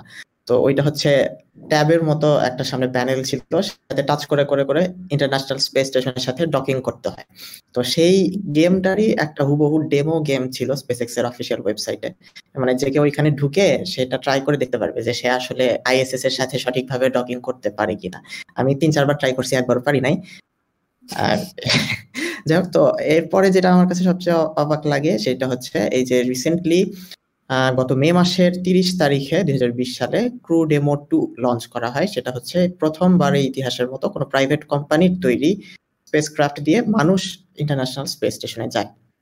দুইজন অ্যাস্ট্রোনট গিয়েছিলেন, একটা হচ্ছে ডাগ হার্লি আর বব বেঙ্কেন তারা দুইজনই নাসার অ্যাস্ট্রোনট এর আগেও তারা দুইবার দুইবার করে স্পেসে যাওয়ার অভিজ্ঞতা তাদের আছে, কিন্তু তারপরে জিনিসটা কতটা সারপ্রাইজিং যে একটা প্রাইভেট কোম্পানির ফ্যালকন নাইন রকেট যেটা এর আগে শুধু স্যাটেলাইটই পাঠাইছে আমাদের যে বাংলাদেশের যে স্যাটেলাইটটা, সেটাও ফ্যালকন নাইন রকেটেই পাঠানো হয় বাই দেবে তো এই যে এই মানে এটা যে একটা মানুষের ইতিহাসের জন্য একটা মাইলস্টোন অনেক বড় একটা, সেটা মানে বোঝাই যায় যে এটা কত বড় একটা অ্যাচিভমেন্ট একটা প্রাইভেট কোম্পানির পক্ষে হতে পারে, যে তারা তাদের নিজস্ব তৈরি, তাদের নিজেদের তৈরি স্পেস ক্রাফটে দুজন মানুষকে মানে একদম সহি সালামতে স্পেসে পাঠায়। তাদের মিশনের ডিউরেশন ছিল তেষট্টি দিন তেষট্টি দিন পরে তারা আবার একদম সেফলি পৃথিবীতে ফিরে আসছে। আর তারপর সুবহানাল্লাহ। আর তারপরে সেটার হচ্ছে সেকেন্ড যে মিশনটা সেটার নাম হচ্ছে স্পেস এক্স ক্রু ওয়ান এই মিশনটা লঞ্চ করা হয় নভেম্বরের পনেরো তারিখে। এখানে চারজন অ্যাস্ট্রোনট যান সেম স্পেস ক্রাফট এটা হচ্ছে ডেমো মিশন না এর আগে এটা ডেমো মিশন ছিল এটা একদম সিরিয়াস একটা মিশন এটা ডিউরেশন হচ্ছে একশো আশি দিন অলরেডি বারো দিন হয়ে গেছে মানে এখনও চলতেছে। সো আমরা আশা করি তারাও খুব সাহি সালামতেই পৃথিবীতে ল্যান্ড করবে তাদের মিশন শেষ করে। আর বোঝাই যাচ্ছে ইনশাআল্লাহ। আর বোঝাই যাচ্ছে যে এটার উদ্দেশ্য হচ্ছে কমার্শিয়ালি যেন মানুষ টিকিট কেটে স্পেসে যাইতে পারে সেই ব্যবস্থাটা করা এবং সেই তার একটা ট্রেন্ড তৈরি করা ইলন মাস্ক সাহেব সেটাই চাচ্ছেন এবং এটার জন্য আমি অধীর আগ্রহে ওয়েট করতেছি। ওরকম আমার টাকা কোনোদিন হবে কিনা জানি না। তবে স্পেসে যাওয়ার কোনো সুযোগ যদি হাতে থাকে আমি বেঁচে থাকলে অবশ্যই সেটা ট্রাই করতে চাই অবভিয়াসলি আচ্ছা এদিকে আমাদের অলিন্দ ভাই হলো অ্যাপল কার চালাবে, ওদিকে নাজমুল ভাই স্পেস এক্সে করে। তারপর স্টারলিংকের মাধ্যমে তারা সোলার সিস্টেমের মধ্যে কানেক্টেড হবে। তো ভাই, ফোনে ফোনে হাত দিতেছে না কেন এখনও? ইলন মাস্ক টেসলা ফোনের কথা বোধ হয় কোনো এককালে কোথায় যেন দেখছিলাম। তারপরে এটা কি মানে আপকামিং কোনো প্রজেক্ট কি না তাই আমি শিওর না। তবে আশা করা যায় কোনো কালে যদিও হাত দেয় ও ফোনে, সেখানেও ওরা যথেষ্ট মানে সারা ফেলবে এটা there is no surprise about this আচ্ছা ঠিক আছে, এখন অলিন ধরে অ্যাপল কার নিয়ে অনেক কিছু বললাম, তো এবার অ্যাপলের নতুন আইফোন টুয়েলভ সিরিজ ভাই, এটা নিয়ে আমার আর অলিন্দর একটা ভয়ানক একটা তর্কাতর্কি হয়েছিল কমেন্ট সেকশনে ওরে কোনোভাবে মানাইতে পারি নাই অবশেষে সে প্রমাণ পাইতেছে আরও কিছু। কিন্তু প্রমাণ পাওয়ার আগে বইলা নেই চার্জ চার্জারটা যে সরাইলো, এটা কি আসলে এনভায়রনমেন্টের জন্য না ব্যবসা না কি? আসলে উদ্দেশ্যটা কি? উদ্দেশ্যটা তো অবশ্যই ব্যবসা। এখন ওরা হচ্ছে চার্জারটা যে সরাইছে, ওরা ম্যাক্সিভ দিয়ে এটা রিপ্লেস করে ম্যাগনেটিক চার্জার ওরা ব্যাকে লাগাবে ওয়্যারলেসলি চার্জ করবে, বলা চলে। তো আসলে এটা ওদের বিজনেস স্ট্র্যাটেজি যে ওদের, ওরা কিন্তু আগে হচ্ছে যে ধরনের চার্জার দিছিল, এবার চার্জার দেয় নাই এই রিজনিং দিয়ে যে হচ্ছে এনভায়রনমেন্টের সমস্যা বা অ্যাপলের যারা আইফোনের যারা প্রিভিয়াস ইউজার আছে, তাদের কাছে চার্জারটা আছে, কিন্তু চার্জারের পোর্ট আবার সেম না। আবার এইদিকে মানে তাদেরকে বিশ ডলার দিয়ে ম্যাক্সিমাম মানুষকে আইফোন কিনতে আইফোনের চার্জার কিনতেই হচ্ছে। এটা একটা ব্যবসার পয়েন্ট আর একটা জিনিস হইল যে ওরা মোটামুটি ধরেই রাখছে যে আমাদের যারা আছে তারা এমনি আইফোন টুয়েলভ কিনবে। এখন কথা হইল বুঝলাম বুঝলাম বুঝলাম তোর যুক্তি বুঝলাম। এখন কথা হইল আমি তো তোরে বলছিলাম যে দেখিস দুই হাজার বাইশ সালের মধ্যে কয়টা কোম্পানি ফ্ল্যাগশিপে চার্জার ক্যান্সেল করে? হ্যাঁ দুই হাজার বাইশ সালও রাখল না দুই হাজার বিশের ডিসেম্বরেই একুশ সালে যারা সবার সবকিছু কিন্তু তারপরেও ওই সময় এখনও আসছে বলে আমার মনে হয়। এক্স আইফোন ইউজার আজমল ভাই। আমার আসলে মনে হয় কি যে অ্যাপলকে প্রত্যেকটা প্রোডাক্ট লঞ্চের পরে স্পেশালি আইফোন লঞ্চের পরে সবচেয়ে বেশি পচানো হয় যেটা নিয়ে, সেটা হচ্ছে ইউএসবি সি কারণ অ্যাপেলই কিন্তু সর্বপ্রথম ম্যাকবুক থেকে ট্রেডিশনাল ইউএসবি রিমুভ করে সব ইউএসবি সি করল। এই লজিক দেখায় যে ভবিষ্যতে সব ডিভাইস ইউএসবি সি তে কনভার্ট হবে। কিন্তু তারপরে মেবি চারটা জেনারেশনের আইফোন চলে আসছে, অথচ এখন পর্যন্ত তারা ইউএসবি সি কোনো আইফোনে লাগায়নি। আইপ্যাডে একটা আইপ্যাডে দিছে যদিও, কিন্তু আইফোনে দেয়নি। আমার মনে হয় যে তারা পণ করছে যে আমরা আইফোনে ইউএসবি সি দিবই না। আমরা লাইটনিং যখন সরাবো, তো তখন কোনো পোর্টই থাকবে না। তো হচ্ছে, আমার কাছে যেটা মনে হয় যে আইফোন যারা ইউজ করে সবার কথা এক না, কিন্তু মেজরিটি তারা আইফোন মানে আগে থেকেই ইউজ করে। সো অ্যাপল যে লজিকটা দেখাইছে যে তুমি যদি আইফোন ইউজার হও, তোমার কাছে তো চার্জার অলরেডি আছে।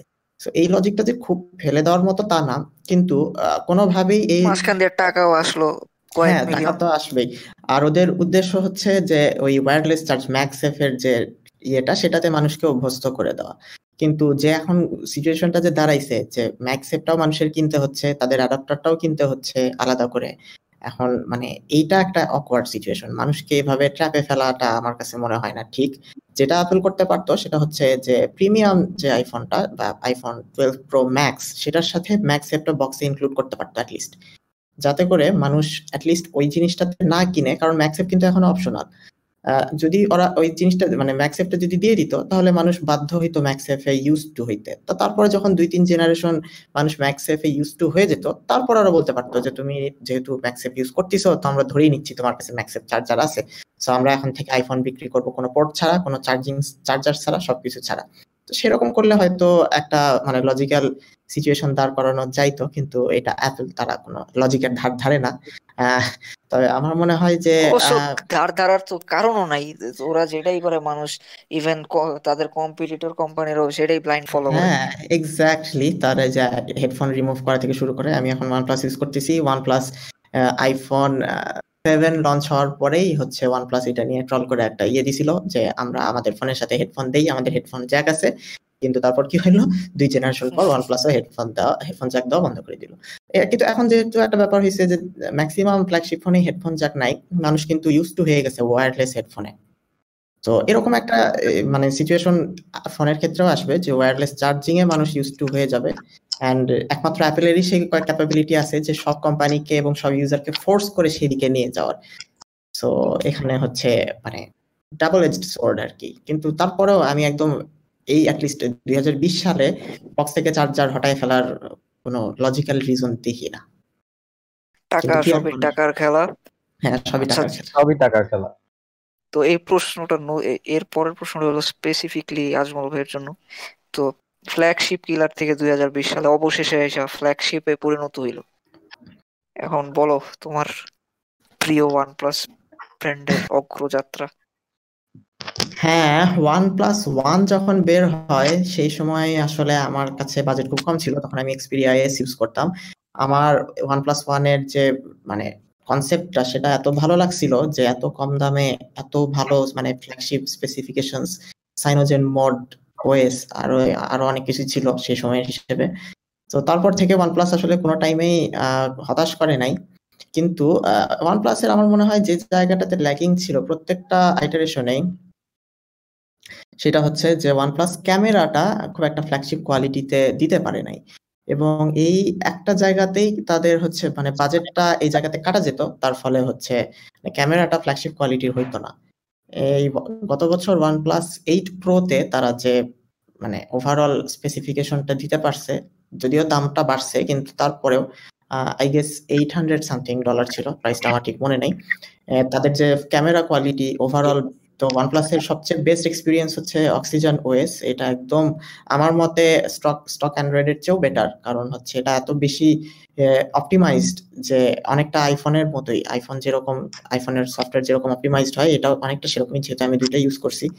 সো আমার কাছে মনে হয় যে একদম পারফেক্টলি যতটুকু যে জিনিস যতটুকু দরকার, যে ফিচার যতটুকু দরকার, একদম সেইটাই ততটুকু দেয়া আছে।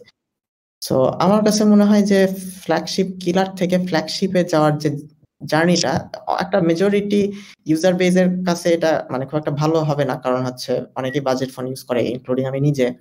কিন্তু তারপরেও যে, যেই প্রাইসে ওয়ান প্লাস এখনকার ফ্ল্যাগশিপগুলো দিচ্ছে সেটা আমার কাছে মনে হয় যথেষ্ট good value for the money and একটা মানে যারা এফোর্ড করতে পারবে তাদের জন্য এটা অন্যান্য যে কোনো অ্যান্ড্রয়েড অল্টারনেটিভের তুলনায় বেশ বেশ ভালো পারফরমেন্স দিবে।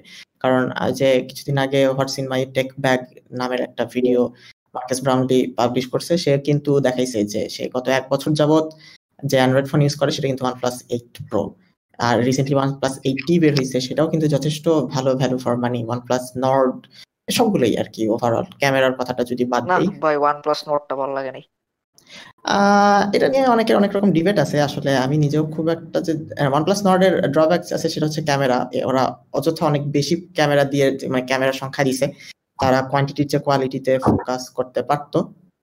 সো আমার মনে হয় যে ওয়ান প্লাস যদি এভাবে ইয়ে করতে থাকে মানে হচ্ছে তাদের যেটাতে ফোকাস করা উচিত আমি মনে করি, সেটা হচ্ছে বাজেট অল্টারনেটিভ কিছু একটা রাখা উচিত। কারণ এর আগে যে ফ্ল্যাগশিপ কিলার ছিল মানে তারা ফ্ল্যাগশিপ বের করতেছে ভালো কথা কিন্তু তার সাথে যেন একটা ফ্ল্যাগশিপ কিলারও তার সাথে একটা অপশন রাখে তাহলে মনে হয় যে সব রেঞ্জের ইউজারকেই খুশি রাখতে পারবে।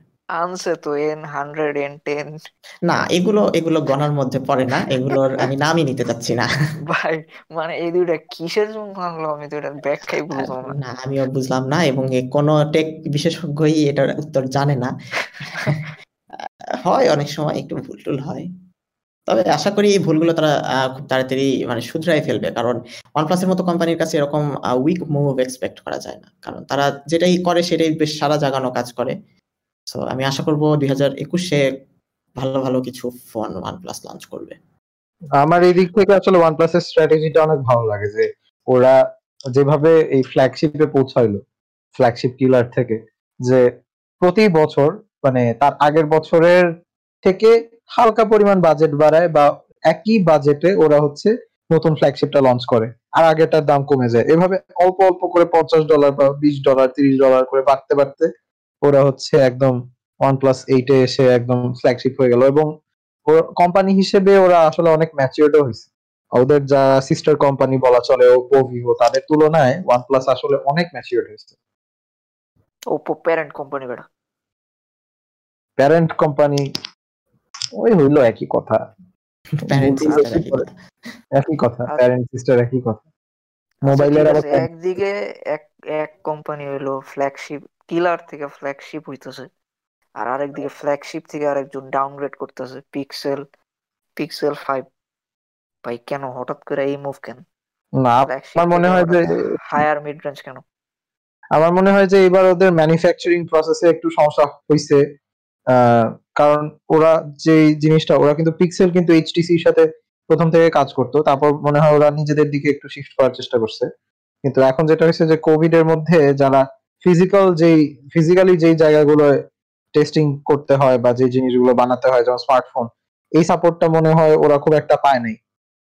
এই জন্য আমার মনে হয় ওরা নাকি স্যামসাং এর ফ্ল্যাগশিপের সাথে কম্পিট করে পারতেছে না। বা ইভেন ওয়ান প্লাস এর সাথে এই বিষয় সম্পর্কে আমার আসলে খুব একটা সিওরিটি নাই। আমার কাছে মনে হয়েছে এটাই যে কোভিড নাইন্টিন এর কারণে আসলে আমি কোন এরকম কোনো ভিডিও দেখি নাই তারপর আমার যেটা মনে হয় যে কোভিড ওদের হার্ডওয়্যার সাইড এমনিতেই আগে থেকে ওরা কিন্তু একটু উইক অন্যান্য অন্যান্য মোবাইলের তুলনায়, অন্যান্য ম্যানুফ্যাকচারের তুলনায়। তো সেখানে কোভিড নাইন্টিন একটা বড় হিট দিছে আমার বলে, আমার এটাই মনে হয় আর কি। আমার কাছে যেটা মনে হয় সেটা হচ্ছে যে গুগল এই বড় বড় কোম্পানির সাথে কম্পিট করতে পারতেছে না কারণ তারা কম্পিট করতে চাচ্ছে না। আমার মনে হয় যে পিক্সেল ফাইভ আর পিক্সেল ফোরে এই দুইটা ফোনের মাধ্যমে গুগল আসলে বুঝতে পারছে যে তাদের অ্যাকচুয়াল স্পটটা কোথায় থাকা উচিত। কারণ গুগল কিন্তু কোনো পিক্সেল ফোনেই কখনোই খুব ফ্ল্যাগশিপ বা একদম এক্সট্রাঅর্ডিনারি হার্ডওয়্যার কিন্তু প্রোভাইড করেনি তাদের মেইন যে সবচেয়ে বড় কথা সেই পিক্সেল টু এও যেই ক্যামেরা সেন্সর পিক্সেল ফাইভ এও সেই একই ক্যামেরা সেন্সর হ্যাঁ সেটাই। তারা উপর আর কত ডিপেন্ড করবে? তারা হচ্ছে এই জিনিসটাই শোকেস করতে চায় যে দেখো আমরা সেম সেন্সর দিয়ে অ্যালগোরিদম ইমপ্রুভ করে সফটওয়্যার দিয়ে কত ভালো করতেছি। আর হচ্ছে গুগলের যেহেতু আর অনেক প্রোডাক্ট আছে তারা অ্যাকচুয়ালি চায় না যে খুব বেশি মানুষ তাদের ফোন কিনুক বা কিনে দেখুক সেটা না। মানে হচ্ছে তারা ফোনের মার্কেটে খুব বড় শেয়ার যে চাচ্ছে আমার সেটা মনে হয় না। তারা আসলে যেটা চাচ্ছে যে তারা দেখাইতে চাচ্ছে যে দেখো আমরা কি কাজ করতে পারি বা আমরা কতটুকু ক্যাপাবল সফটওয়্যারে সো সেই হিসেবে আমার মনে হয় যে এর আগে সেই কারণেই কিন্তু পিক্সেল বেশ কিছু এক্সপেরিমেন্ট করার যে ফ্রিডম সেটা পাইছে। কারণ পিক্সেল থ্রি পিক্সেল থ্রি সম্ভবত যে যেটাতে ইয়ে ছিল মানে লাইডার সেন্সর ছিল, আর কিছু জেস্টার অপশন ছিল, যেটা সবচেয়ে বেশি ফ্লপ হয়েছে পিক্সেলের তো এটা কিন্তু একটা মানে জেনে বুঝে একটা রিস্কি মুভ কারণ বোঝাই যাচ্ছে যে এই জিনিসটা খুব ভালো চলবে না, আর এটা মানুষ বেশি কিনবেও না। সো তারা কিন্তু জানেই যে এটা খুব বেশি হিট করবে না, আর এটা খুব বেশি মানুষের কাছে পপুলারও হবে না। কিন্তু তারপরেও তারা এটা মানে করছে, তার কারণ তারা আসলে চায় না যে মানুষ তাদের ফোন নিয়ে খুব বেশি হাইপ থাকুক। তারা জাস্ট তাদের টেকনোলজি শো অফ করতে চায়। আর পিক্সেল ফাইভ যে ইয়েটা ছিল ফোর এ আর ফাইভ সেটা হচ্ছে আমার কাছে মনে হয় যে মানে তাদের ক্যামেরার হচ্ছে সফটওয়্যার সেটার শোকেসের জন্য একটা বেস্ট সেগমেন্ট কারণ হচ্ছে যেহেতু তাদের ক্যামেরার শোকেসিংটা কি মানে আগের মতো কি এখন আর ডিফারেন্স শো করতেছে না আগের মতো ডিফারেন্স শো করতেছে না। এটার সাথে আমি নিজেও একমত কারণ আইফোন এর গত কয়েকটা ইটারেশনে অনেক অনেক বেশি ইমপ্রুভ করছে আর ইভেন স্যামসাং আর এখন তো ওয়ান প্লাসও মানে ফ্ল্যাগশিপ ক্যামেরায় যথেষ্ট ভালো কম্পিটিটর হয়ে গেছে। সো আমার মনে হয় যে তাদের বোধ হয় হার্ডওয়্যারে কিছুটা হইলেও চেঞ্জ আনা উচিত। তারা বাজেট সেগমেন্টে থাকতে পারে কিন্তু মানে অ্যাটলিস্ট কিছু ইউনিকনেস তো থাকতে হবে যাতে করে মানুষ পিক্সেলের দিকেই আলাদা করে ঝোঁকে রাদার দেন শুধু ওএসটা ওএস কিন্তু এখন অন্যান্য ওএসগুলো যথেষ্ট ভালো অপটিমাইজ বা ইউআই এর কথা যদি বলি। আমার মনে হয় একটু ফোকাস করা উচিত। তাহলে আমি এখানে একটা কথা বলতে চাই যে একটা কোম্পানির কথা যেহেতু ফ্ল্যাগশিপ নিয়ে কথা হচ্ছে তো এমন একটা ফ্ল্যাগশিপ ফোনের কোম্পানি যারা হচ্ছে একদম হিরো থেকে জিরো হয়ে গেছে তাদের ক্যামেরার সেন্সার অনেক কোম্পানি ইউজ করে কিন্তু তারা নিজেরাই এখন মানে অলমোস্ট তাদের ফ্ল্যাগশিপ মার্কেটে বা মোবাইল ফোন মার্কেটে থাকা না থাকা সমান। এখানে সনির অনেক ফ্যান বয় আছে সনির কথাই বলতে আমি আমি নিজেও। আমিও খুবই পছন্দ করতাম। ওরা আমার কাছে মনে আছে যে ওদের এক্সপিরিয়া জেড যখন বের হয়েছে এক্সপিরিয়া জেড এ যে মানে গ্লাস ব্যাক ছিল প্লাস হচ্ছে ওদের এক্সপিরিয়া সিরিজের একদম একদম লো এন্ড যেগুলো ছিল এক্সপিরিয়া ইউ এক্সপিরিয়া টি এগুলাতে হচ্ছে নিচে যে একটা এলইডি বা লাইটের একটা শোকেসিং থাকতো কালার চেঞ্জ হইতো এত পছন্দ ছিল, ওরা এখন ডুবে গেছে পুরো। এখন ওরা চেষ্টা করতেছে এক্সপিরিয়া ওয়ান মার্ক টু দিয়ে কাম ব্যাক করার, কিন্তু ওদের প্রাইসিং এর কারণে কোনোভাবেই সম্ভব হচ্ছে না। হয়তো ওরা কোনো কিছু নতুন কিছু করতে আমরা পুরো এক্ষেত্রে এই ক্ষেত্রে একটা কোয়েশ্চেন করব। দেখা যাইতেছে যে মোবাইলে first time four K resolution screen নিয়ে আসছে। তো মোবাইলে ফোর কে স্ক্রিনটা আসলে কতটুক ইউজফুল বা আদৌ কি এত কি দরকার? সনিরই কাছে। ডিপেন্ড করে। কারণ হচ্ছে ফোর কে যত বেশি রেজলিউশন বাড়বে স্ক্রিন থেকে মানুষের চোখের ডিস্টেন্স তত কমতে হবে ছোট স্ক্রিনের ক্ষেত্রে। তো আসলে একটা ওই যে একটা বিখ্যাত ল আছে না যে ডিমিনিশিং রিটার্নস ওইরকম একটা অবস্থা কোনো না কোনো সময় তো আসবেই। এখন ফোর কে এর ক্ষেত্রে সেটা হয়তো হাতে পেলেই বোঝা যাবে যে ফোর কে আর টেন এইটিপি এর ডিফারেন্স আমরা মোবাইলের এই ছোট স্ক্রিনের ক্ষেত্রে কতটা বুঝতে পারতেছি। এটা মনে হয় আজমাও এগ্রি করবে আর কি। আমার পার্সোনালি মনে হয় মোবাইল স্ক্রিনের জন্য ফোর কে রেজলিউশন খুব একটা দরকারি জিনিস না। আর সনির ক্ষেত্রে বলতে গেলে আমারও এটাই মনে হয় যে ওরা বোধ হয় মানে ইউনিকনেস আনতে যে একটু বেশি বেশি করে ফেলতেছে এই সেগমেন্ট গুলোতে। কারণ হচ্ছে নেমিংগুলো কি করে? হঠাৎ হ্যাঁ তাদের নেমিং নেমিং কিন্তু এর আগে যথেষ্ট ভালো ছিল। তারা কেন জানি মোবাইলের নেমিংগুলো ক্যামেরার মতো করে ফেলতেছে। কারণ ক্যামেরা কিন্তু মানুষ ফোনের মতো প্রত্যেক বছর বছর আপগ্রেড করে না বা প্রত্যেক বছর বছর একটা করে বেরও হয় না। সো ক্যামেরার ক্ষেত্রে এই নামগুলো চলে, কিন্তু মোবাইলের ক্ষেত্রে আমার মনে হয় না এই নামগুলো কোনোভাবেই মেক সেন্স করে। কারণ হচ্ছে একটা ফোনের নাম যদি উচ্চারণ করা কঠিন হয়, তাহলে সেটা অবভিয়াসলি মানুষের মানে সেটা নিয়ে কথাই খুব কম বলবে, এটাই স্বাভাবিক। আর সনির ক্ষেত্রে আমার কেন জানি মনে হয় যে, তারাও বোধ হয় ইয়ে পিক্সেলের মতোই যে, এই মার্কেটে খুব বেশি যে মানে এনথুজিয়াজম নিয়ে তারা কাজ করবে, এমনটা না। আমার কাছে মনে হচ্ছে যে তারা ক্যামেরা সেন্সর তৈরি করে তাদের বিজনেস নিয়ে যথেষ্ট খুশি। তারা হচ্ছে পিএস ফাইভ বের করতেছে গেমিং কনসোলে তাদের একটা বিশাল মার্কেট তো আছেই। তার সাথে হচ্ছে camera mirrorless camera camera alpha series এটা সনির ধারের কাছেও কেউ নাই কোয়ালিটির দিক দিয়ে। তো আমার কেন জানি মনে হয় তারা স্মার্টফোন সেগমেন্টে খুব বেশি অ্যাটেনশন দিচ্ছে না। কারণ সনির মতো কোম্পানি যাদের পাস্টে এত ভালো রেপুটেশন আছে তাদের হচ্ছে এত ভালো ভালো প্রোডাক্ট ছিল এর আগে। সো তারা কেন হঠাৎ করে মানে বলতে গেলে স্মার্টফোন মার্কেট থেকে প্রায় বিলুপ্তই হয়ে যাবে? আমার কাছে মনে হয় যে তারা বোধহয় তাদের বিজনেস স্ট্র্যাটেজিটাই একটু চেঞ্জ করে ফেলছে। সত্যিটা জানি না তবে আমার কাছে অনেকটা তাই মনে হয়। তবে আমি আশা করব যে সনি আবার কাম করবে কারণ তাদের মতো কোয়ালিটির আর তাদের মতো ভ্যালু ফর মানি স্মার্টফোন খুব কম কোম্পানি দিতে পারছে। আচ্ছা পিক্সেল নিয়ে কথা বলার সময় গুগলের বললা যে মেনলি ফোকাস হয়তো ওএস এ। তো গুগলের আসলে ওএস এর পাওয়ারটা কতটুক, সেটা হলো একটা কোম্পানি হারে হারে টের পেয়ে গেছে পুরো। তো মোটামুটি ওয়ার্ল্ডের টপ পজিশনের থেকে ফাইট করা থেকে অলমোস্ট হারে যাইতেছে হুয়াওয়ে কিন্তু যদিও এই বছরের শেষে হারমোনি ওএস লঞ্চ করল তো আদৌ কি সম্ভব আগের মতো পজিশনে ব্যাক করা? ইভেন দেখা যাইতেছে যে বড় বড় চিপ ম্যানুফ্যাকচারাররাও ওদেরকে মানে ওদের সাথে কাজ করতে চাচ্ছে না। তো সেই ক্ষেত্রে এটা কি আদৌ পসিবল আমার কাছে মনে হয় না আদৌ পসিবল কারণ হুয়াওয়ে কিন্তু গুগলের ব্যান্ড হওয়ার ঠিক আগ মুহূর্তে একদম ওভারঅল বেস্ট কিছু স্মার্টফোন তৈরি করছে। কারণ হচ্ছে ওয়াই ওয়াওয়ে মেট ফোর তারপরে হচ্ছে আমি মডেলগুলো ঠিক মনে করতে পারছি না। সরি মেট টোয়েন্টি প্রো তারপরে পি ফোরটি প্রো এই ফোনগুলো কিন্তু যথেষ্ট মার্ভেলাস ছিল। Build quality design overall performance charging speed RAM battery life সব দিক দিয়ে। হ্যাঁ আবার একশো মেগাপিক্সেল ক্যামেরা তারা হচ্ছে sorry one hundred time zoom মানে হচ্ছে হ্যাঁ, হ্যাঁ। পাশের বাসির পাশের বাড়ির ভাবি বা আন্টিদের জন্য খুব কাজে পেরিস্কোপিক জুম সম্ভবত তো তাদের জন্য যে গুগলের ব্যান হওয়াটা কত বড় লস এটা আসলে আমার মনে হয় যে লস অফ দ্য ডিকেইড বলা বলা যায় অনেকটা। তো আমার মনে হয় না যে গুগল এখন তাদের যে নেটওয়ার্কের বিজনেস সেটাও কিন্তু ধস হয়ে যেতেছে এই আমেরিকার ব্যানের পর থেকে। হ্যাঁ এটা অনেকটা ডমিনো ইফেক্টের মতো কারণ হচ্ছে এই একটা ইফেক্ট তাদের অন্যান্য সেগমেন্ট গুলোতেও ইফেক্ট ফেলতেছে অবভিয়াসলি কারণ হচ্ছে হুয়াওয়ে ফোনেই কিন্তু সবচেয়ে বেশি পপুলার ছিল। আমরা কিন্তু সবাই নেটওয়ার্কের যে কম্পোনেন্ট তারা তৈরি করে, এটা কিন্তু আমরা সবাই আসলে জানি না। কিন্তু হুয়াওয়ের যে মানে নামটা, সেটা কিন্তু স্মার্টফোন থেকেই সবচেয়ে বেশি আসতো।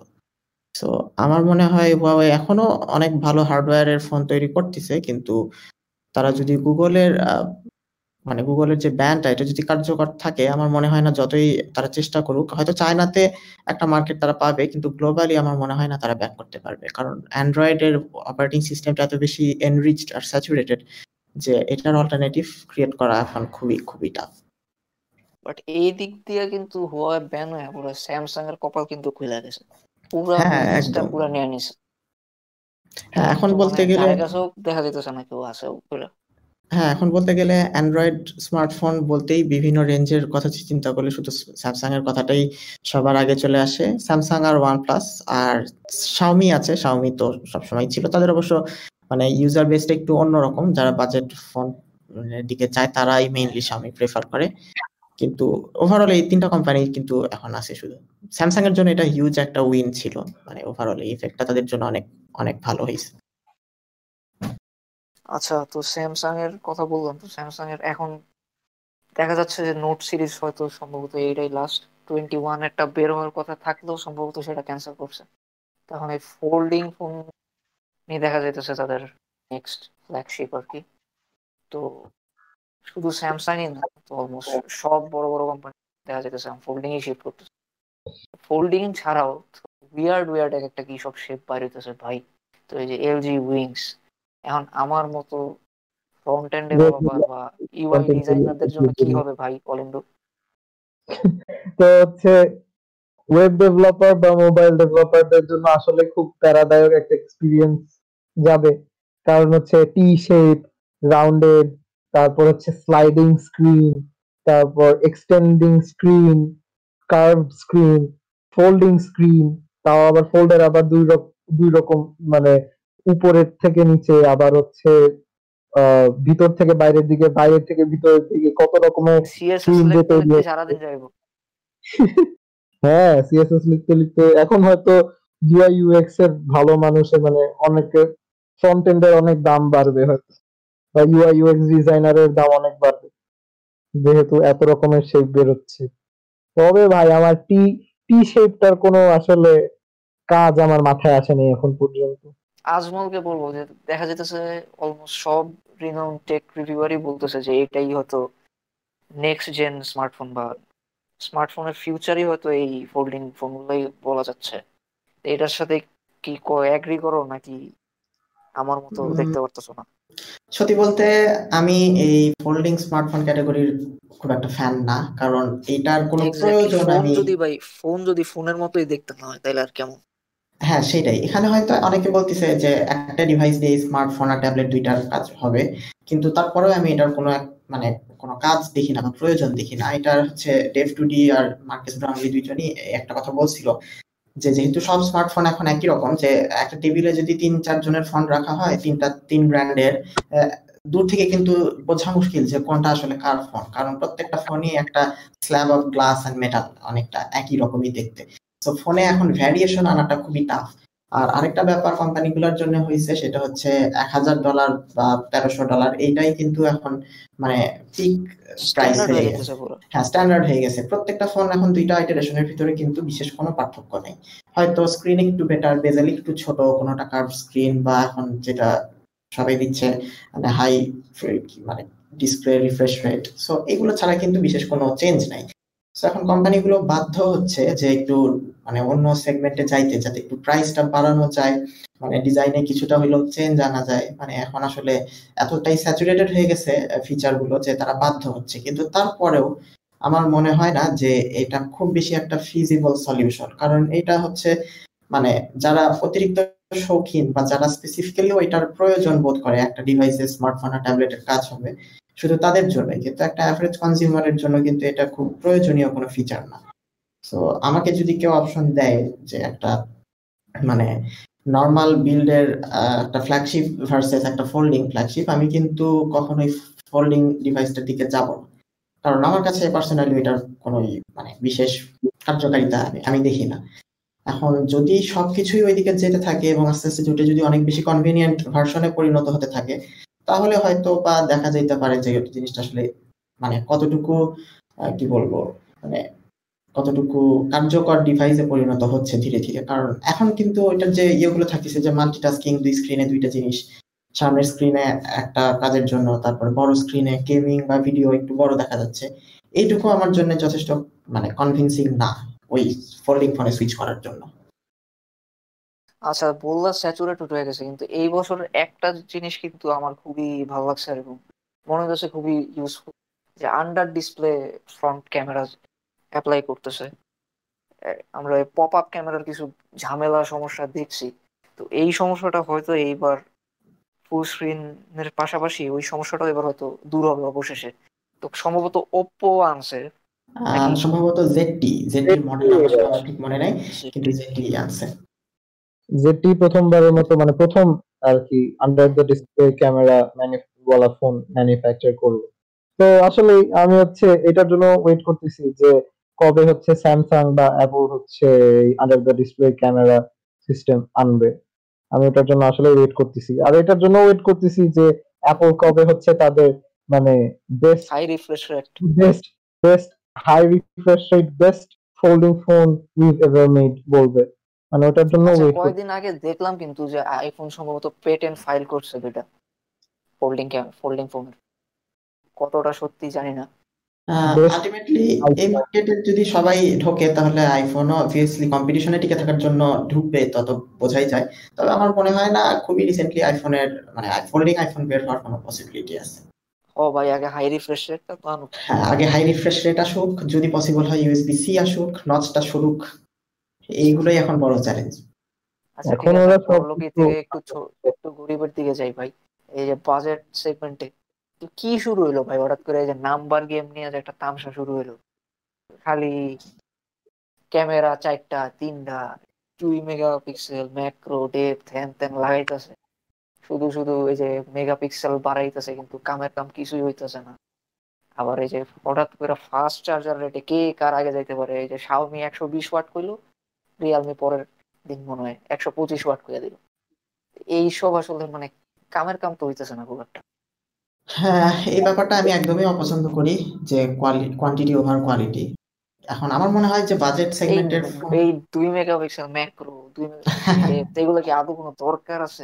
না এটার এক্স্যাক্টলি কোনো দরকার নাই। ওয়ানপ্লাস নর্ডের যে রিভিউ আছে মার্কেস ব্রাউনলির সেটাতেও একদম ক্লিয়ারলি বলে দেয় যে ম্যাক্রো ক্যামেরার চেয়ে তার মেইন ক্যামেরাটা দিয়ে যদি একটু কাছে থেকে ফোকাস করে ছবি তোলা হয়, সেটা মাছ বেটার হয়। সো ওই ক্যামেরাটা অত থাই দেওয়া হয়েছে জাস্ট একটা ক্যামেরার সংখ্যা বাড়ানোর সো আমার যেটা মনে হয় যে এই বাজেট সেগমেন্টের ফোনগুলো যারা কেনে তাদের অনেকেই মানে একটু মানে হয়তো বা ভাবে যে আমার ফোনটা হ্যাঁ, একটু ফ্যান্সি লুকিং যদি হতো বা হচ্ছে মানে অনেকে একটু ইনসিকিউর ফিল করে যে আমার ফোনে তিন চারটা ক্যামেরা নাই বাজে ফ্ল্যাগশিপ গুলোতে তিন চারটা করে ক্যামেরা থাকে এখন যদি আমার ফোনে একটু ক্যামেরা বেশি থাকতো বা যদি ফাস্ট চার্জিং থাকতো বা হচ্ছে হাই রিফ্রেশ রেট থাকতো সো এই জন্য বোধ হয় মানে এগুলো খুবই চিজি চিজি ফিচার সো এই ফিচারগুলো দেওয়ার জন্য বোধ হয় কোম্পানিগুলো চেষ্টা করে যে খুব কম বাজেটে যদি আমরা এই ফিচারগুলো প্রোভাইড করি তাহলে বোধ হয় মানে কাস্টমারদের কাছে একটা আলাদা অ্যাট্রাকশন আমরা রাখতে পারব। এবং হয়তো বা এটা আসলেই কাজ করে তা না হলে এই কোম্পানিগুলো কেন এই কাজ করতেছে? কারণ এটা কিন্তু একদম ক্লিয়ারলি ভিজিবল যে টু মেগাপিক্সেল ম্যাক্রো ক্যামেরার কোনো প্রয়োজন নাই। ম্যাক্রো ফটোশুট আমরা কয়জনই বা করি? আর এটার আদৌ কতটুকু প্রয়োজন আছে এটা নিয়ে এক্সাম্পলগুলো পুরানা। কিন্তু তারপরেও বলি যে ভালো সফটওয়্যার অপটিমাইজেশন থাকলে একটা বা দুইটা ক্যামেরা দিয়েও অনেক ভালো মানে কোয়ালিটির ক্যামেরা প্রোভাইড করা যায়। সো তারা যদি মানে সত্যি সত্যি ভ্যালু ফর মানি প্রোভাইড করতে চায় তাদের বাজেট ফোনগুলোর মাধ্যমে, আমার মনে হয় এই যে মানে নাম্বার নাম্বার গেম যে অসুস্থ প্রতিযোগিতাই বলব আমি এটা বোধ হয় এখন একটু থামা দরকার, না হলেও কমা দরকার। আচ্ছা। তো আচ্ছা অনেক পচাইলাম, বা কিন্তু বলতে হবে যে বাজেট ফোনে বা স্পেশালি মিড রেঞ্জের ফোনগুলো কিন্তু কোয়ালিটিতে খুবই ইমপ্রুভ করছে। দেখা যাইতেছে ফ্ল্যাগশিপের সাথে কিন্তু মেইন ফিচার গুলাতে খুব একটাও তফাৎ দেখা যাইতেছে না ক্যামেরা যদি আমরা বাদ দিই। তো হ্যাঁ দেখা যাচ্ছে যে এম কে বিএসজির যে টোয়েন্টি টোয়েন্টি অ্যাওয়ার্ডটাতেও কিন্তু এমভিপি ফোন পাইলো হলো স্যামসাং এফই টোয়েন্টি তো তো এইটা আর কি মিড রেঞ্জের যে এই হঠাৎ করে তো ডমিনেশনই বলা যায়, এটা একটু ইউজারদের জন্য অবশ্যই আই থিঙ্ক বেটার নাকি? হ্যাঁ তা তো অবভিয়াসলি আর আমার এখন যেটা মনে হয় যে স্মার্টফোন ফ্ল্যাগশিপ যে স্মার্টফোনগুলো আছে, সেইটার হচ্ছে যে ক্যামেরার কোয়ালিটিটা বাদ দিলে দেখা যায় যে বাকি সবকিছু একটা মিড রেঞ্জ বা প্রিমিয়াম মিড রেঞ্জের সাথে হুবহু মিলেই যায়, যেটা সিয়াম তুমি বললা। সো আমার মনে হয় যে এস টোয়েন্টি তে যে ইয়েগুলো ছিল মানে যে ফিচারগুলো ছিল যে একদম ফ্ল্যাগশিপ সিপিইউ এসওসি কিন্তু ফ্ল্যাগশিপ ছিল স্ন্যাপড্রাগন সিক্সটি ফাইভ তারপরে যে যে ফ্ল্যাগশিপ ফিচারগুলো লাগে water resistant IP rating IP sixty eight সম্ভবত আছে। তারপরে হচ্ছে হাই রিফ্রেশ স্ক্রিন ছিল সুপার অ্যামোলেড ডিসপ্লে ছিল ক্যামেরাটাও যথেষ্ট ভালো ছিল। তো সবকিছু মিলায়ে মনে হয় যে এটা একদম total value for the money এবং এই ফোনটাই প্রুভ করে যে কম্পারেটিভলি মিড রেঞ্জ প্রাইসেও খুবই ভালো কোয়ালিটির ফ্ল্যাগশিপ লেভেলের একটা ফোন কিন্তু বানানো যায়। সো কোম্পানি যে স্যামসাং এর মতো যদি অন্য কোম্পানিগুলো তাদের এরকম একটা রেঞ্জের ভিতরে এটাই ভালো ভালো ফোন তৈরি করে, সেটা কনজিউমারদের জন্য অবশ্যই খুবই ভালো হবে বলে আমি মনে করি। আচ্ছা ঠিক আছে। তো এখন একটু মোবাইল ইন্ডাস্ট্রি থেকে এখন একটু পিসিতে শিফট করি। শিফট করতে গিয়ে আমি প্রথমে আমাদের অলিন্দ ভাই আছে। সেও সম্ভবত ভুক্তভোগী ছিল। আজমলও হয়তো ভুক্তভোগী ছিল। যে উইন্ডোজ টেন ভাই, কি শুরু হলো হঠাৎ করে? এই যে স্পেশালি যে মেয়ের মেয়ের যে আপডেটটা টু জিরো জিরো ফোর দেখা যাইতেছে পিসি পুসি উড়ায় লাইতেছে, বাস করে দিতেছে বায়োস পুরায় ফেলাইতেছে। মানে উইন্ডোজ এর মতো এত মানে একটা হাই প্রোফাইল অপারেটিং সিস্টেম এগুলো কি শুরু হলো? আর দেখা যাইতেছে প্রত্যেক আপডেটের পরে খালি বাগ আর বাগ আর বাগ ভাই রে ভাই উইন্ডোজ টেন এর যে ধরটা খাইলাম আমি, আমার খালি কিবোর্ড মাউস আর মাদারবোর্ড বাদে আর ডিসপ্লে বাদে মনে হয় ভিতরে হার্ড ড্রাইভ এসএসডি সবই মোটামুটি এক- দফা চেঞ্জ করা লাগছিল। স্টোরেজগুলা অলমোস্ট সবগুলাই চেঞ্জ করা লাগছে। কারণ এত বাজে একটা আপডেট ছিল টোয়েন্টি জিরো ফোর এর পর থেকে অলমোস্ট আমার ল্যাপটপের boot time boot up time দশ মিনিটে চলে গেছিল। তিন মিনিট থেকে বা দুই মিনিট থেকে। এখন আজমালও সেটা ভুক্তভোগী আবার আমার রুমমেটও তার ল্যাপটপে টোয়েন্টি জিরো ফোর দেওয়ার পরে তার ল্যাপটপে মাদারবোর্ড বায়োস সব উড়ে গেল। তিন চার মাস ধরে তার ল্যাপটপ এখনও পড়ে আছে। ল্যাপটপে মানে? ম্যানুফ্যাকচারার না এখনও পায় নাই এখনও ওখানে পড়ে আছে। তা আজমালের আজমালেরটা কি হয়েছিল এখন আজমালেরটা কি অবস্থা কিছু হ্যাঁ আমারটার হয়েছিল কি যে, হচ্ছে লকডাউনের কিছুদিন পরেই আমি উইন্ডোজ আপডেট দেই, তখন এই টু জিরো জিরো ফোরই খুব সম্ভবত ছিল এটা। তো তখনও এটা নিয়ে কোনো কথা আসে নাই, কারও কাছে আমি শুনিও নাই যে এরকম একটা বাগ আছে। সো আমি খুব ভালো মতোই আপডেট দেই, দিয়ে কিছুদিন চালানোর পর, হঠাৎ দেখি একদিন ল্যাপটপ অন করার পর জাস্ট স্ক্রিনটা লাইট আসতেছে আর অফ হয়ে যাচ্ছে, আসতেছে অফ হয়ে যাচ্ছে। আর কোনো কম্পোনেন্ট কিছু চলতেছে না। সো তারপরে আমি বেশ তখন একদম কমপ্লিট লকডাউন ছিল। ওই মুহূর্তে আমার হাতে কোনো ল্যাপটপ ছিল না কোনো এক্সট্রা মানে অল্টারনেটিভও ছিল না। আমি প্রচণ্ড প্যারা খাইছি এটা নিয়ে। তারপরে শুনি যে অনেকেরই নাকি এই মানে আপডেটের পরে এই ইস্যুগুলো ফেস করা লাগছে। সো আমি নিজে পুরা কম্পোনেন্ট সবগুলো খুলছিলাম ল্যাপটপের খুলে হার্ড ডিস্ক মানে সিপিইউ বাদে বাদ বাকি সবকিছুই খুলছিলাম। খুলে আবার লাগাইছি কিন্তু কোনো কাজ হয় নাই।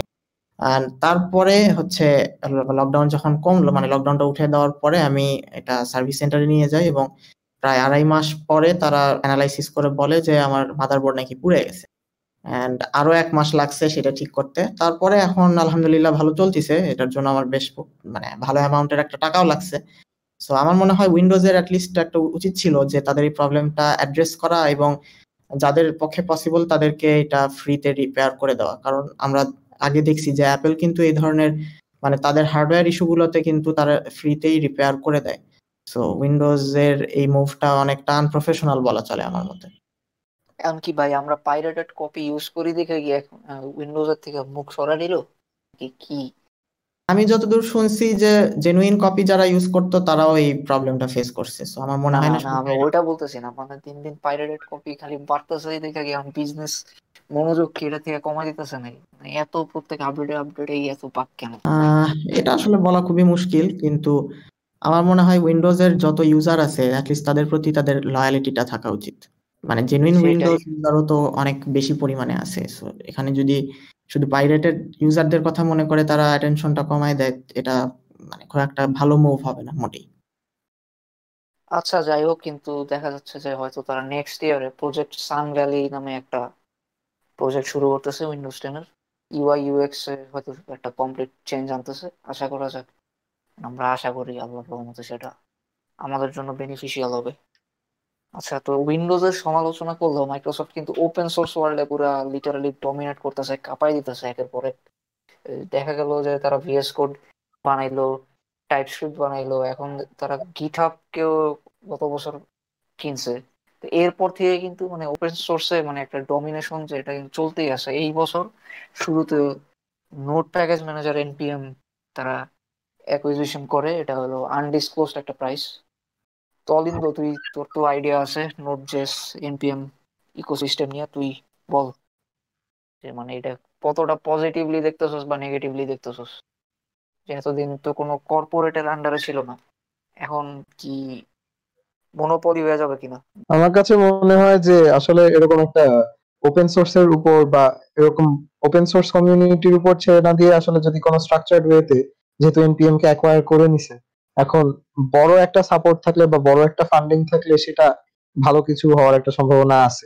যদিও বড় বড় দুইটা মুভি আসলে মাইক্রোসফট নিয়ে ফেলছে গিটহাবকে অ্যাকোয়ার করে বা এনপিএম কেও অ্যাকোয়ার করে। এখন আশা করতেছি যে, যেহেতু ওদের ফান্ডিং আর সাপোর্ট ভালো আছে, সেহেতু আশা করা যায় যে এনপিএম এর যে বাগসগুলা আছে বা হচ্ছে এনপিএম এর যত ডিসঅ্যাডভান্টেজ আছে, যে সেন্ট্রালাইজ প্যাকেজ ম্যানেজার হিসেবে সেগুলা ওরা কিছুটা হলেও কমানোর চেষ্টা করবে। অ্যাটলিস্ট উইন্ডোজ এর মতো যেন না করে ভাই। যে এনপিএম এর কিছু একটা করলাম করতে গিয়ে চেঞ্জ করতে গিয়ে উল্টা আরও ক্ষতি হয়ে গেল। আমি এটাই আশা করব যে এখন পর্যন্ত কিন্তু দেখা যাইতেছে যে মাইক্রোসফট গিটহাব নেওয়ার পর থেকে গিটহাব কিন্তু দিন দিন খালি ইমপ্রুভই হইতেছে বলা যায়। তো দেখা যাইতেছে যে আগে প্রাইভেট রিপোজিটরি শুধুমাত্র প্রো অ্যাকাউন্টের ক্ষেত্রেই ছিল। তো মাইক্রোসফট অ্যাকোয়ার করার পর কিন্তু প্রাইভেট সবার জন্য ওপেন করে দিল। তারপর তারা স্টুডেন্টের বিভিন্ন প্যাকেজ চালু করতেছে। টিচারদের জন্য বিভিন্ন প্যাকেজ চালু করতেছে। তারপর ক্যাম্পাস ক্যাম্পাসেরও বিভিন্ন অ্যাম্বাসেডর রিক্রুট করতেছে গিটহাব থেকে। পাশাপাশি দেখা যাইতেছে তারা ওই বিভিন্ন আইডিতেও মনোযোগ দিতেছে। ইভেন কোড স্পেস দিয়ে তারা নিজেদের গিটহাবেই আর কি ভিএস কোডের ইন্টিগ্রেশন করতেছে যাতে ব্রাউজারের থেকেই কোড করা যায়। পাশাপাশি দেখা যাইতেছে এখন তারা ডিসকাশন ফোরামও চালু করতেছে। তো এগুলো তো অবশ্যই বলতে হবে যে রাইট মুভি নাকি? আমার কাছেও মনে, আমার কাছেও মনে হয়েছে যে এগুলো আসলে খুবই ভালো।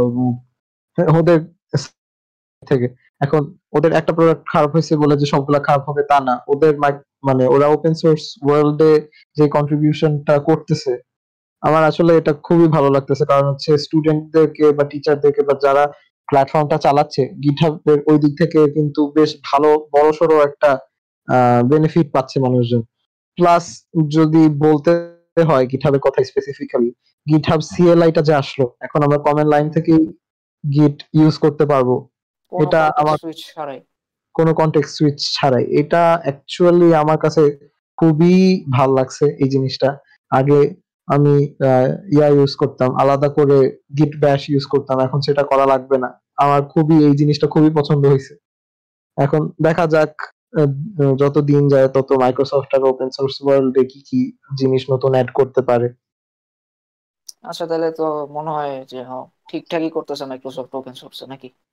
হ্যাঁ হ্যাঁ আমার আমি এগ্রি করি। তারপরে ওই যে এখন ওপেন সোর্সের কথা আসতেছে যেহেতু মাইক্রোসফট আরও তো ভালো ভালো কাজ করতেছে যেমন মাইক্রোসফটের যে তৈরিকৃত জাভাস্ক্রিপ্টের সুপারসেট টাইপস্ক্রিপ্ট এটা দিয়ে তো মনে হয় প্রত্যেকটা কোম্পানিতে ব্যাপক একটা চেঞ্জ চলে আসতেছে টাইপস্ক্রিপ্ট টাইপস্ক্রিপ্ট তো মানে স্পেশালি ফ্রন্ট এন্ড ওয়ার্ল্ড কাঁপাইতেছে পুরা। দেখা যাইতেছে নতুন অলমোস্ট বেশিরভাগই মেজর গিটহাবে বা ওপেন সোর্স প্রজেক্টগুলো এখন দেখা যাইতেছে প্লেন জাভাস্ক্রিপ্ট আর এখন কেউই লাগে। দেখা যাইতেছে সবই টাইপস্ক্রিপ্টই যাইতেছে আস্তে আস্তে। তো হয়তো ইন্ডাস্ট্রিও একটা টাইমে এটাই স্ট্যান্ডার্ড হয়ে যাবে। দেখা যাক। আচ্ছা যেহেতু জাভাস্ক্রিপ্ট টাইপস্ক্রিপ্ট নিয়ে কথা বলতেছিলাম তো অবশ্যই একটা কথা বলতে হবে তো। দুই হাজার নয় সালের পর থেকে আর কি লিটারেলি এক দশক নোট জেস পুরো ওয়েবসাইটের বা ওয়েব ডেভেলপমেন্ট জাভা জাভাস্ক্রিপ্টের সিনারিও পুরো, পুরাপুরি চেঞ্জ করে দিছে। তো একই ব্যক্তি বলতে হবে, আবারও probably the third generation of জাভাস্ক্রিপ্টের চালু করল, নাকি কি বলব এটা? তো ডেনো চালু করল এই বছর। ডেনো ওয়ান পয়েন্ট রিলিজ করল অবশেষে। তো এটার, তো তো মোটামুটি এটা আমরা সচরাচর দেখি কিনা। তো ট্রায়ান ডাহাল নিজের থেকেই নোট জেস এর দশটা মেজর মানে ডিজাইনের যে ত্রুটি, সে নিজেই সেটা প্রকাশ করছে তার কাছে মনে হয়। সেগুলো ফিক্স করেই কিন্তু এখন আবার নতুন রান টাইম আনতেছে। আনলো অবশ্য অবশ্য। তো এক্ষেত্রে এই টাইপস্ক্রিপ্ট কিন্তু এই বিল্ট ইন এবার সাপোর্ট দিতেছে। প্লাস এখানে এই এনপিএম এর কথাও একটু আগে বললাম। তো এনপিএম এর মতো কিন্তু কোনো সেন্ট্রালাইজড প্যাকেজ ম্যানেজার নাই। এটা কিন্তু পুরোপুরি ডিসেন্ট্রালাইজড কোনো ব্যক্তি বা কোম্পানির উপর কিন্তু এখন প্যাকেজের কোনো প্রভাব নাই বা একনায়ক তন্ত্র নাই।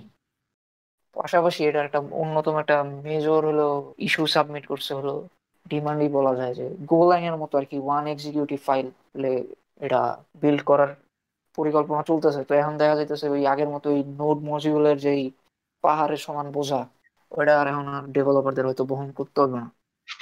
কি মনে করস? তো নেক্সট জেনারেশন অফ জাভাস্ক্রিপ্ট কি শুরু হয়ে গেল? এটা, এই বিষয়ে হয়তো আমি খুব একটা বেশি মানে ধারণা, খুব ডিটেল ধারণা রাখি না। তবে যে জিনিসটা আমার ভালো লাগছে যে মনোপলি থেকে আসলে আস্তে আস্তে অনেক দূরে সরে যাচ্ছে এই সাইডটা কারণ হচ্ছে দেখা যাচ্ছে আগে সবকিছু কিন্তু সি সি প্লাস প্লাস দিয়ে বিল্ড করা হইতো। জাভাস্ক্রিপ্টের যা বলা যাক যে পাইথন ল্যাঙ্গুয়েজটাও বা হচ্ছে বিভিন্ন প্ল্যাটফর্ম কিন্তু নোট জেস যেমন সি সি প্লাস প্লাস তৈরি করা। এখন কিন্তু সেই জিনিসটা আস্তে আস্তে সি সি প্লাস প্লাস এর মনোপলি থেকে সরে শিফট হয়ে যাচ্ছে। যেমন ডেনো জেএস এর ক্ষেত্রে ওদের ডেনোজেস কিন্তু রাস্ট নামের একটা ল্যাঙ্গুয়েজে লেখা। তো রাষ্ট্রের ক্ষেত্রে আর সিকিউরিটি সিকিউরিটি ইস্যুটাও ওরা রাষ্ট্রের মাধ্যমে সলভ করতেছে। প্লাস রাষ্ট্রের ক্ষেত্রে সি প্লাস প্লাস এর থেকে ডেভেলপমেন্ট টাইমটাও কম লাগে। তো অনেক কিছু বিল্ট ইন থাকে। তারপরেও খুবই কম ডিফারেন্স কিন্তু গোতে লেখা শুরু করেছিল কিন্তু পরে রাষ্ট্রে শিফট করল। এই সিকিউরিটির কারণে মেমোরি ম্যানেজমেন্টের যে বাগগুলা এগুলা কিন্তু রিডিউস করল এই রাষ্ট্রের মাধ্যমে। প্লাস নেটওয়ার্কের বা স্টোরেজের যে এক্সেসগুলো আমরা বাই ডিফল্ট দেখতাম নোট জিএসে এটা কিন্তু এখন অফ করে দিয়েছে এটা ইউজার শুধুমাত্র পারমিট করলেই তারপর অ্যালাউ করবে আর এছাড়া পুরো প্রসেসটাই স্যান্ডবক্সড এটা তো নেক্সট জেনই বলা যায়। হুম সবকিছু যেহেতু জাভাস্ক্রিপ্ট টাইপস্ক্রিপ্টের দিকে শিফট হয়ে যাচ্ছে নোট জেএসও হয়তো একসময় ডিনো জেএস এর দিকেই সবাই আস্তে আস্তে ঝুঁকে যাবে। যদিও এখন আমাদের কাছে এক্সপ্রেস জিএস এর মতো ওরকম পপুলার কোনো ইয়া নেই ব্যাকএন্ড ফ্রেমওয়ার্ক আসে নাই এখন ওইভাবে। তো দেখা যাক আশা করা যাচ্ছে যে আস্তে আস্তে হয়তো ডিনোজেস অনেক পপুলার হয়ে যাবে জ্যাঙ্গো ফ্লাস্ক নোট জেস এর এক্সপ্রেস জেস এর মতো। আচ্ছা এরপর হচ্ছে আমি আজমদের কাছে আসব। তো দেখা যাইতেছে যে আমরা একটু আগে এনপিএম এর অ্যাকুইজিশনের কথা বললাম, যে একটা ম্যাসিভ অ্যাকুইজিশন হয়েছে এই বছর। ইনফ্যাক্ট টেক ইন্ডাস্ট্রির হিস্ট্রির second highest acquisition by Nvidia ARM রে তারা কিনছে ফর্টি বিলিয়ন ডলারে এটা টেক ইন্ডাস্ট্রির সেকেন্ড হাইয়েস্ট তো এটা তাদের ফিউচারে দেখা যাইতেছে তারা ডিপ লার্নিং এ খুব ইনভেস্ট করা শুরু করছে এনভিডিয়া এটা কত স্টেপ আগায় দিল। বা এখন কি এএমডি কে কি একদম পিছনে ফালাই দিল? আমার মনে হয় যে অ্যাটলিস্ট গ্রাফিক্সের ব্যাপারে যদি কম্পেয়ার করি, তাহলে এমডির চেয়ে এনভিডিয়া অলরেডি যথেষ্ট আগায় ছিল।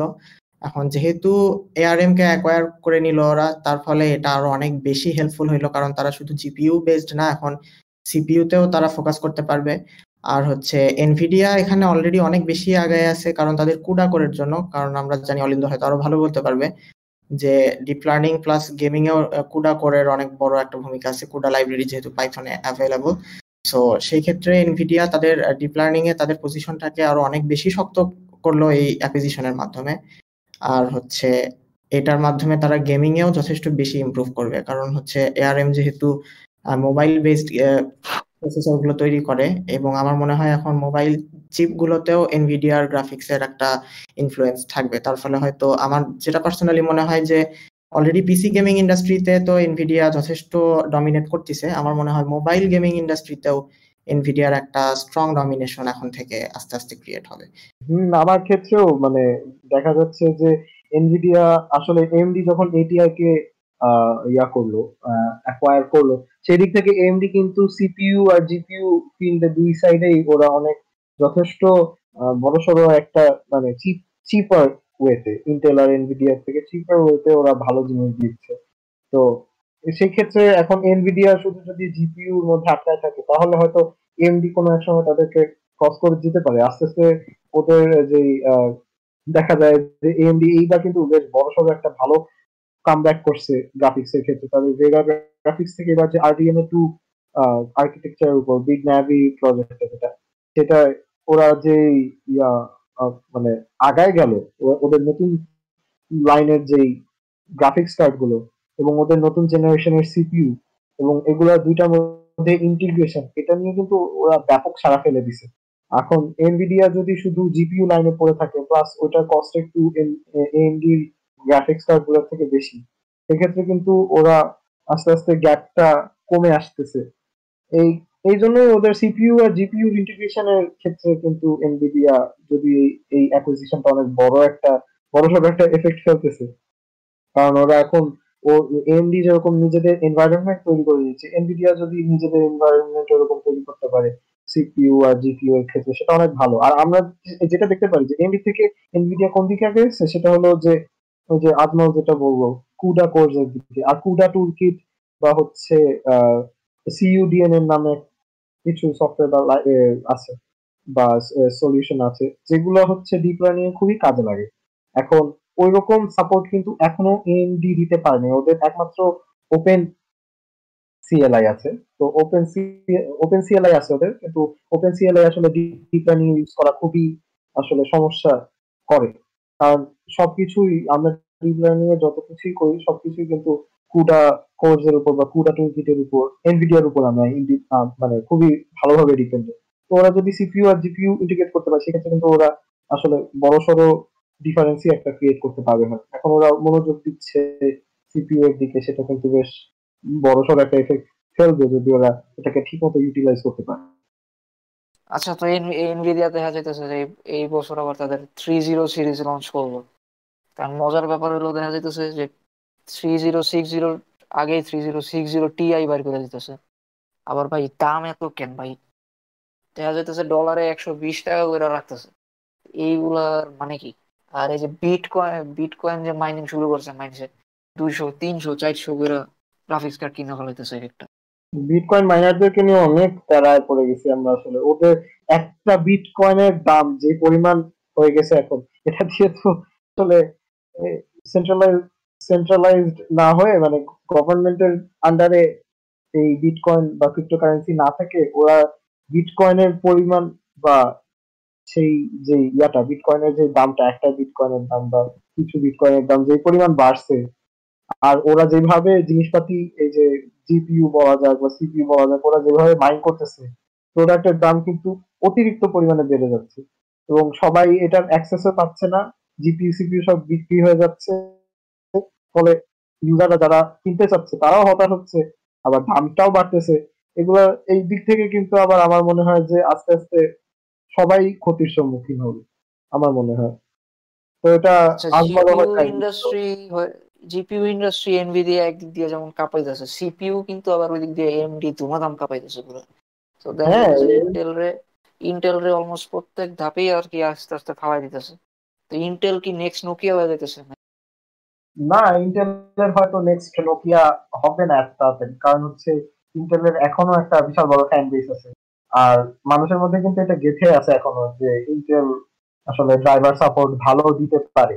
যদিও এমডি এখন এইবার সেটা একদম কমায় ফেলছে গ্যাপটা তো এমডি এখন কোর বা থ্রেডের দিক থেকে বা প্রাইসিং এর দিক থেকে কিন্তু ইন্টেলকে একদম ছাড়াই গেছে। এখন এই বছর যারা মানে যদি তারা সিপিইউ পায় হাতে, তাহলে কিন্তু মানুষ আসলে এই ইন্টেলের থেকে এমডি কি প্রেফার করবে বলে আমার মনে হচ্ছে আর কি। এছাড়াও এএমডি কিন্তু শুধু সিপিউ না ওদের যে নতুন লাইন আপের যে জিপিইউ এটা যেভাবে ইন্টিগ্রেট করছে ইন্টারনেট তো সেই জিনিসটা নাই। তো সেই ক্ষেত্রে দেখা যাচ্ছে যে, আমার মনে হয় এএমডি এবার বেশ বড় সড়ো এত বেশি ইমপ্রুভমেন্ট করছে।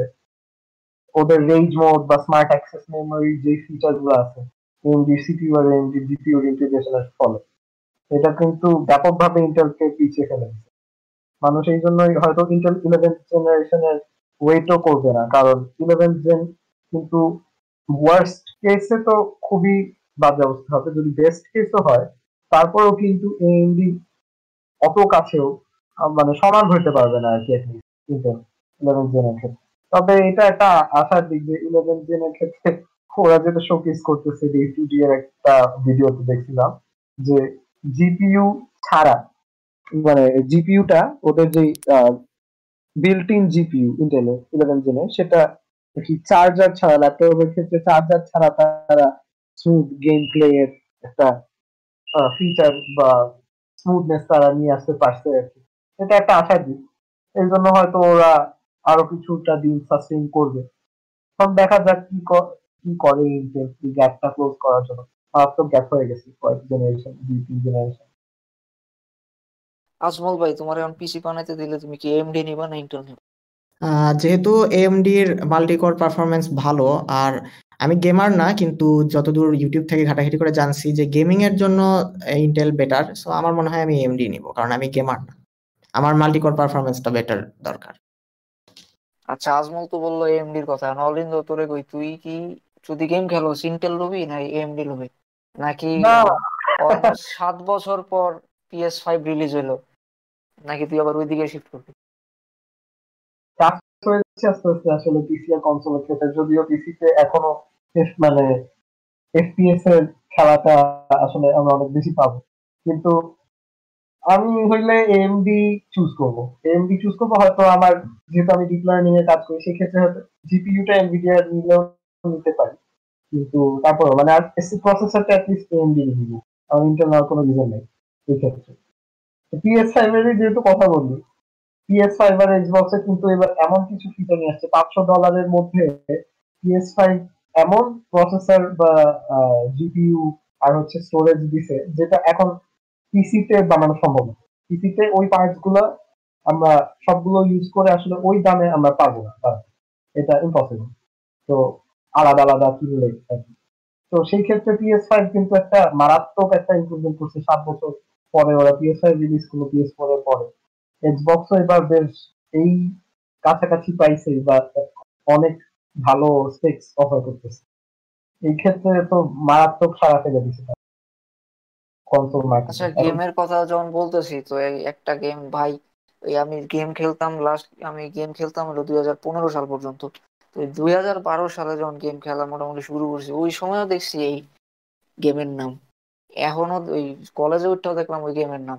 ভার্সিটিতে উঠেও দেখলাম এই গেমের নাম। অবশেষে এই বছরও নানান তালবাহানা করে শেষমেশ রিলিজ দিল সাইবার পাঙ্ক তো সেটাও আবার নাকি বাগ দিয়া ভরা।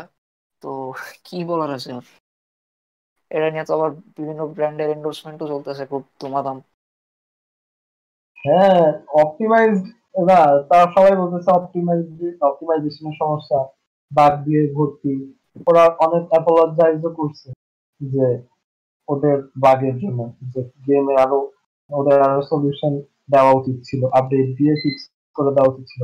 যেটা ওরা এখন আস্তে আস্তে করতেছে, কিন্তু ওদের বাগের কারণে ওরা অনেক আর কি ইউজার বা গেমার হারাইলো আমার মনে হয়।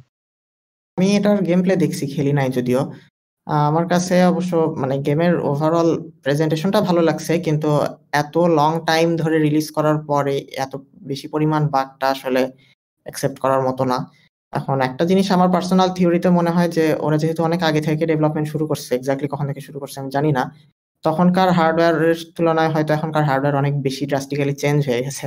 মানে তাদের স্পিডের সাথে মানে হার্ডওয়্যারের যে রেভলিউশন সেটার স্পিডের সাথে তারা কোপ আপ করতে পারেনি। সেই তুলনায় হয়তো অপটিমাইজেশনে এত ইস্যু হচ্ছে। কিন্তু তারপরেও এই যুগে এসে একটা গেম এত হাইপ নিয়ে রিলিজ হওয়ার পরেও এত বেশি বাগটা অ্যাকসেপ্ট করার মতো না। তো দেখা যাক কয়েকদিন পরে আপডেটে কতটুকু কি ফিক্স করে আর আচ্ছা তো এই বছর দেখা গেল অনেক বড় বড় কোম্পানির নামই বললাম, তো একটা কোম্পানির নাম এখনও উঠে নাই ফেসবুক তো এই বছর তারা অলমোস্ট তাদের গত পাঁচ বছরের প্রথমবারের মতো কমপ্লিট রিডিজাইন করল। ফেসবুক ডেস্কটপ পুরো কমপ্লিট রিডিজাইন করছে। পাশাপাশি হচ্ছে আইওএস এর জন্য যে মেসেঞ্জারটা সেটাও একদম গ্রাউন্ড রিবিল করছে। সেই ক্ষেত্রে দেখা যাচ্ছে তাদের কোড সাইজ বা স্পিড দেখা যাচ্ছে থার্টি ফর্টি ফিফটি পার্সেন্টও ইনক্রিজ করতেছে অনেক ক্ষেত্রে। আবার কি মনে হয় তোমাদের? এই ফেসবুকের আবার ডেস্কটপ রিডিজাইনটা নিয়ে অনেক সমালোচনা করতেছে মানুষজন। যদিও আমার কাছে পার্সোনালি খুবই ভালো লাগছে, কিন্তু অনেকেই দেখতেছি এটা পছন্দ করতেছে না।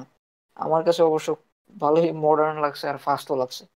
আমার কাছে যেটা মনে হচ্ছে যে আসলে অনেকে কমপ্লেন করার জায়গা যেটা, যে ফেসবুকে নতুন রিডিজাইন করার পর সম্ভবত অনেকের পিসিতে আর কি র্যামের ইউসেজের পরিমাণ বেড়ে গেছে ওই ফেসবুকের ট্যাবের থেকে।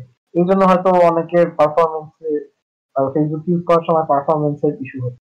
এমনিতে এই দিক থেকে এইটা যদি আমি সাইডে রাখি সেই ক্ষেত্রে আমার কাছে কিন্তু ফেসবুকের ডার্ক মোডটা বেশ ভালো লাগছে।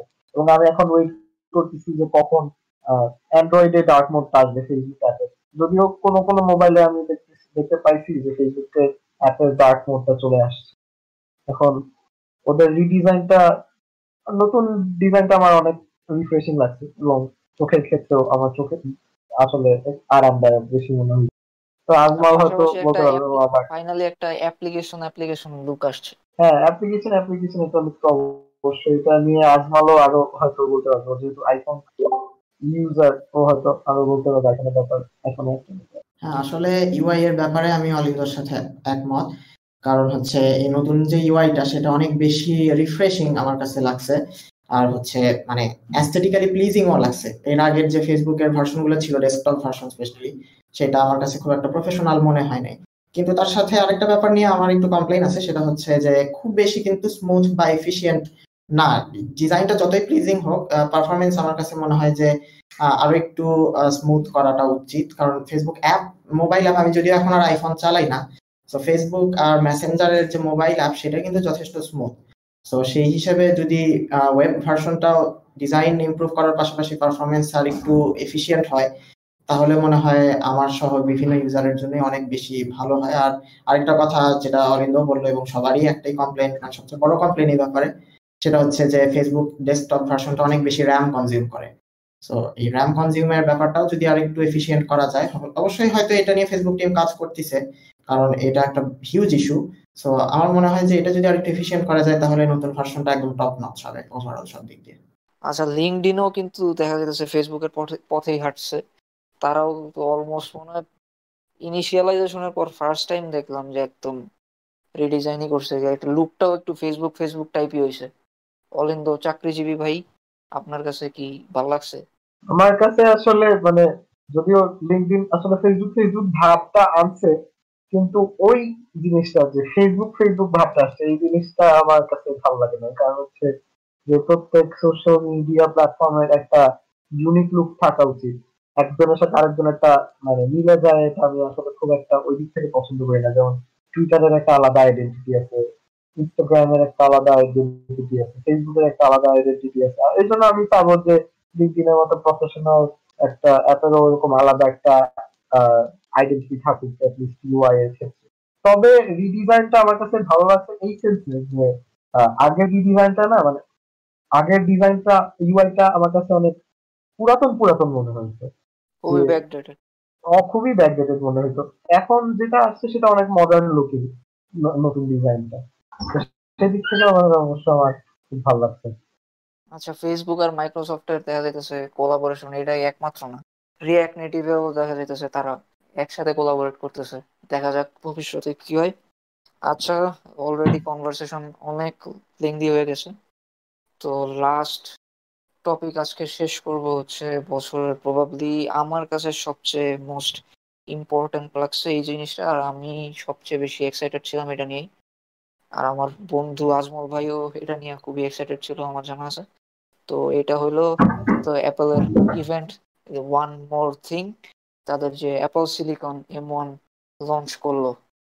ভাই, পুরো তো রেভলিউশন ঘটাই দিল, আজমল ভাই। হ্যাঁ অবভিয়াসলি গত বছর থেকেই এটা নিয়ে অনেক গুঞ্জন শোনা যাচ্ছিল টেক ওয়ার্ল্ডে এবং আমি সহ বিভিন্ন টেক ইউটিউবার এবং টেক স্পেশালিস্ট যারা আছে, সবার মধ্যে অনেক এক্সাইটমেন্ট কাজ করছে। সো আমি অবভিয়াসলি অনেক এক্সাইটেড ছিলাম এটার জন্য।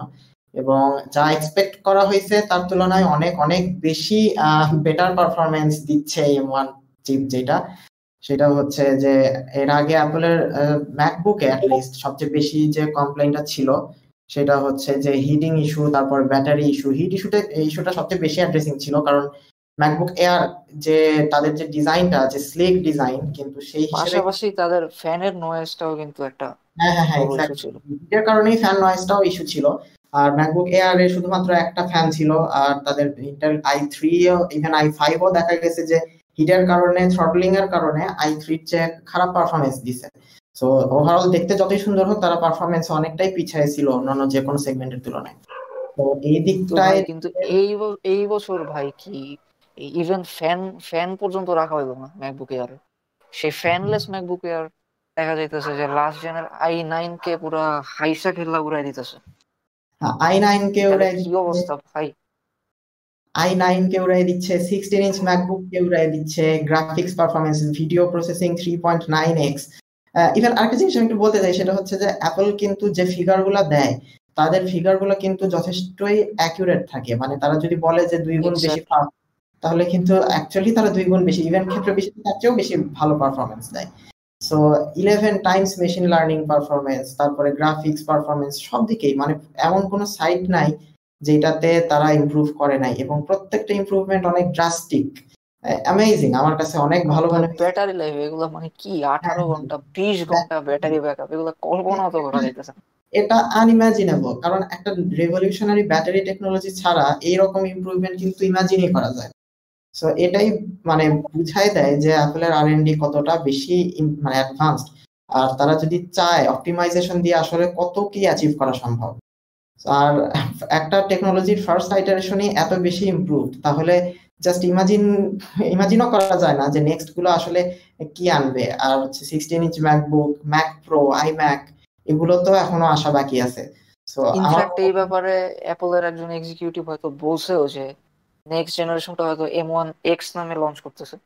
তো সে বলছে ইফ ইউ থিঙ্ক যে M one is first you haven't seen M one X yet তো ওইটা কি হইব ভাই? আর আমার মনে এটা এটা তো অবশ্যই ওরা অনেক জোস একটা জিনিস বের করছে। তুই এই ব্যাপারে কথা মানে বলবি না। তুই এই ব্যাপারে কথাই বলবি না। তুই রেজার রেজার নিবি কইছস আমারে। তুই আমি রেজার না আমি বলছি যে ইকুইভ্যালেন্ট উইন্ডোজ এর কিছু নিব। এখন সেটা রেজারও হইতে পারে এমডি বেসড এমডি বেসড রেজারে তো আগে ইয়া ইউজ করতে এটাও ইউজ করতে। এমডি বেসডও হইতে পারে। এখন আমার পার্সপেক্টিভটা তোদেরকে বুঝতে হবে কারণ ওয়েব বা কন্টেন্ট ক্রিয়েটর যারা আছে তাদের জন্য আসলে অনেক ভালো একটা সলিউশন হতে পারে ম্যাকবুকে মানে সিলিকন এম ওয়ান বা এম ওয়ান এক্স যেটা দেখা যাইতেছে যে এই এআরএম চিপের জন্য কম্প্যাটিবলও এখনও হয় নাই। অ্যাপলের হ্যাঁ কম্প্যাটিবল এখনও হয় নাই। ওরা কিন্তু রোজেটা 2 ইউজ করতেছে কনভার্ট করে নেওয়ার জন্য। রোজাটা টু ইমুলেটর দিয়েও দেখা যাচ্ছে ইমুলেটর দিয়েও ভালো পারফর্ম পারফর্ম করতেছে একটা একমাত্র মনে হয় অ্যাডব অ্যাডব সুইটের মনে হয় দুই একটা সফটওয়্যার কাজ করতেছে না।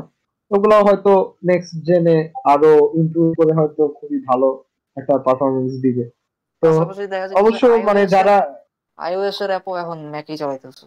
ওদের এমন আমার একটা খুব থেকে যাবে যে মানে ওই ডিপ লার্নিং বা এআই এর ক্ষেত্রে ওরা যদি আর কি ওদের একটা এনভিডিয়া অপশন রাখতো এম ওয়ান চিপের পাশাপাশি ওদের যদি ওরকম একটা মডেল রাখতো ওরা কখনো রাখে নাই ওরা কখনো রাখে নাই ওরা সবসময় এমডি গ্রাফিক্সই ইউজ করছে। তো আশা করব ওরা একটা এনভিডিয়া মানে আমার আমার মতো যারা হচ্ছে মাঝে মধ্যে locally deep learning model train করার প্রয়োজন পড়ে, তাদের জন্য যদি কোনো একটা অপশন ওরা রাখে, তাহলে আমার জন্য খুবই সুবিধা হবে আমার মতো অনেকের জন্য অনেক সুবিধা হবে আর কি। আচ্ছা আজমল ভাইরা বলব, এই যে রিইউজেবল যে আর্কিটেকচার ইউজ করতেছে চিপে এই যে এ ফোনের জন্য এ সিরিজ বায়োনিক সেইটাই কিন্তু এক্সটেন্ড করে আর কি, এখানে এম ওয়ান বা future generation M one X এ এক্সটেন্ডেড ভার্সনের মাধ্যমে কিন্তু আগা যেতেছে রিইউজেবল আর্কিটেকচারটা পুরো তো ইকোসিস্টেমটাই আরও ফাস্টার করে দিল। আর যেহেতু আমরা দুজনে খুবই এক্সাইটেড এই ব্যাপারে, তো ফিউচারে কি এক্সপেক্ট করো যে আরও তো আশা করি ইনশাল্লাহ দিন দিন ইমপ্রুভমেন্ট কয়েক গুণ বাড়তেই থাকবে। তো নিয়ার ফিউচারে কি দেখতেছো? আসলে অ্যাপলের ফিউচার প্রেডিক্ট করা একটু টাফ তবে একই সাথে আবার প্রেডিক্টেবলও কারণ হচ্ছে এখন খুবই লিনিয়ার ওয়েতে চলে। মানে একটা আইটারেশন দেখলে বোঝা যায় যে ফিউচারে ওরা কি নিয়ে আসতে পারে। আমার মনে হয় যে ফার্স্ট জেনারেশনে যেহেতু এত একটা হিউজ ইমপ্রুভমেন্ট হয়েছে এর পরের জেনারেশন গুলোতে বা আরও বিগার সাইজ যে ম্যাকবুকগুলো আছে, সেগুলোতে আমার মনে হয় এই same ওয়েতেই processing power graphics processing power তারপরে ইমেজ প্রসেসিং মেশিন লার্নিং এই সবগুলোই আরও কয়েক গুণ করে ইমপ্রুভ হতে থাকবে। তার সাথে ব্যাটারি লাইফ তো ডেফিনেটলি আরও ইমপ্রুভ হবে। আর গেমিং এও ম্যাকবুক এখন একটা ভালো পজিশন নিয়ে বসবে। কারণ যেহেতু আইফোন আর আইপ্যাডের অ্যাপস এবং গেমসগুলো এখন ম্যাকবুকে চলবে সো দেখা যাবে যে অনেকে পাবজি খেলার জন্য হয়তো বা ম্যাকবুক কিনতেছে, এরকম দেখাটাও অস্বাভাবিক না। তো আমার মনে হয় যে যেহেতু গেমিং এর গ্রাফিক্স প্রসেসিং এ যেহেতু বড় একটা লিপ অ্যাপল অলরেডি পেয়ে গেছে। তো আমার মনে হয় যে মানে ম্যাকের জন্য কিছু কিছু বড় বড় গেমগুলোর ম্যাকের ভার্সনটা আসতেই পারে। আর হচ্ছে যেহেতু এখন একই আর্কিটেকচারের CPU iPhone iPad even Apple Watch MacBook সবই একই ধরনের আর্কিটেকচার ফলো করবে, সেহেতু আমার মনে হয় অ্যাপল ইকোসিস্টেম যে ব্যাপারটা আছে, সেটা আরও অনেক ইজিলি ইন্টিগ্রেট করা সম্ভব হবে। মানে হচ্ছে অ্যাপলের ইকোসিস্টেমে যারা ঢুকবে, তাদের সেখান থেকে বের হওয়াটা আগের চেয়ে অনেক বেশি টাফ হবে এখন, আমার কাছে মনে হয়। আর হচ্ছে সব ধরনের অ্যাপই যেহেতু ইয়েতে চলতেছে ম্যাকবুকে চলবে, আর ম্যাকওয়েস বিগ সার ফরচুনেটলি সেটা আমার ইউজ করার সৌভাগ্য হয়েছে ইন্টেল ম্যাকবুকে আমি এটার বিশেষ কোনো পার্থক্য বুঝি নাই। ভাই, আমি একটা জিনিস বলতে চাই, এই ম্যাকওয়েস বিগ সারটা কিন্তু এই শুধুমাত্র তোমার এই এম ওয়ান চিপের সিমের চিপের উপরেই অপটিমাইজ করে বানানো হয়েছে। তো পারফরমেন্সটা কীরকম হবে আমরা তাহলে কিছুটা আন্দাজ করতে পারতেছি? হ্যাঁ তা তো অবভিয়াসলি যেহেতু শুধুমাত্র এম ওয়ানের জন্যই স্পেশালি অপটিমাইজ করে বানানো, আর অ্যাপেল তো অ্যাপেলের যে এতদূর পর্যন্ত আসা ইভেন আইফোনের যে হিউজ এফিসিয়েন্সি সেটা কিন্তু পুরাটাই অপটিমাইজেশনের উপরেই বেস করে। সো যেহেতু ওরা এই পিক্সারকে এম ওয়ানের জন্য আলাদা করে, বা আলাদা করে যদি বলি অ্যাপল সিলিকনের জন্য অপটিমাইজ করছে সেহেতু তাদের পারফরমেন্স দিন দিন আরও বাড়তেই থাকবে। আর হচ্ছে অ্যাপলের আরেকটা রেপুটেশন যেখানে আছে, সেটা হচ্ছে যে তারা পুরানা ডিভাইস গুলোকে অনেক বেশি সাপোর্ট দিতে থাকে। সো এম ওয়ানের যে বা অ্যাপল সিলিকনের যে ডিভাইসগুলো এখন আসতেছে ফিউচারে সব অ্যাপল ম্যাকবুক বা ম্যাক কম্পিউটার সবই অ্যাপল সিলিকনে কনভার্ট হবে এবং যেগুলো অ্যাপল সিলিকনে চলবে, সেগুলো অনেক দীর্ঘদিন, অনেক ভালো এফিসিয়েন্সির সাথে পারফর্ম করবে বলে আমার মনে হয়। ফর এক্সাম্পল এখন এম ওয়ানের যে ম্যাকগুলো দুই হাজার বিশ সালে আসছে সেগুলো হয়তো অন্য বা ইন্টেল বা এমডির এমডির ল্যাপটপগুলোর তুলনায় অনেক বেশি অ্যাটলিস্ট তিন চার বছর আগায় থাকবে পারফরমেন্সের দিক দিয়ে। আমার এটাই মনে হয়। আশা করি ভাই আর ইনশাল্লাহ কিনবো একদিন তুমি আমি দুইজনই তখন আমরা দুইজন মিলে অনেক ধরে বাইন্দা পিড়াও আচ্ছা তো চমকের কথা আমরা বলতেছিলাম। তো চমকের কথা বলতে গেলে গুগল তো চমকের পর চমক আমাদের দিতেই থাকে। তো এই বছরে গুগলের চমক ছিল হলো তাদের গুগল অ্যাসিস্ট্যান্টের যে হামিং সার্চ ইন্ট্রোডিউস করছে। ভাই, এইসব কোন লেভেলের ম্যাজিক কারণ হাম হামিং করলেই গান ডিটেক্ট করে ফেলাইতেছে। ইভেন ভাই, কি কম গিটারের সোলো মিউজিক সোলো এগুলা হামিং করলে ডিটেক্ট করে ফেলাইতেছে। মানে কেমনে?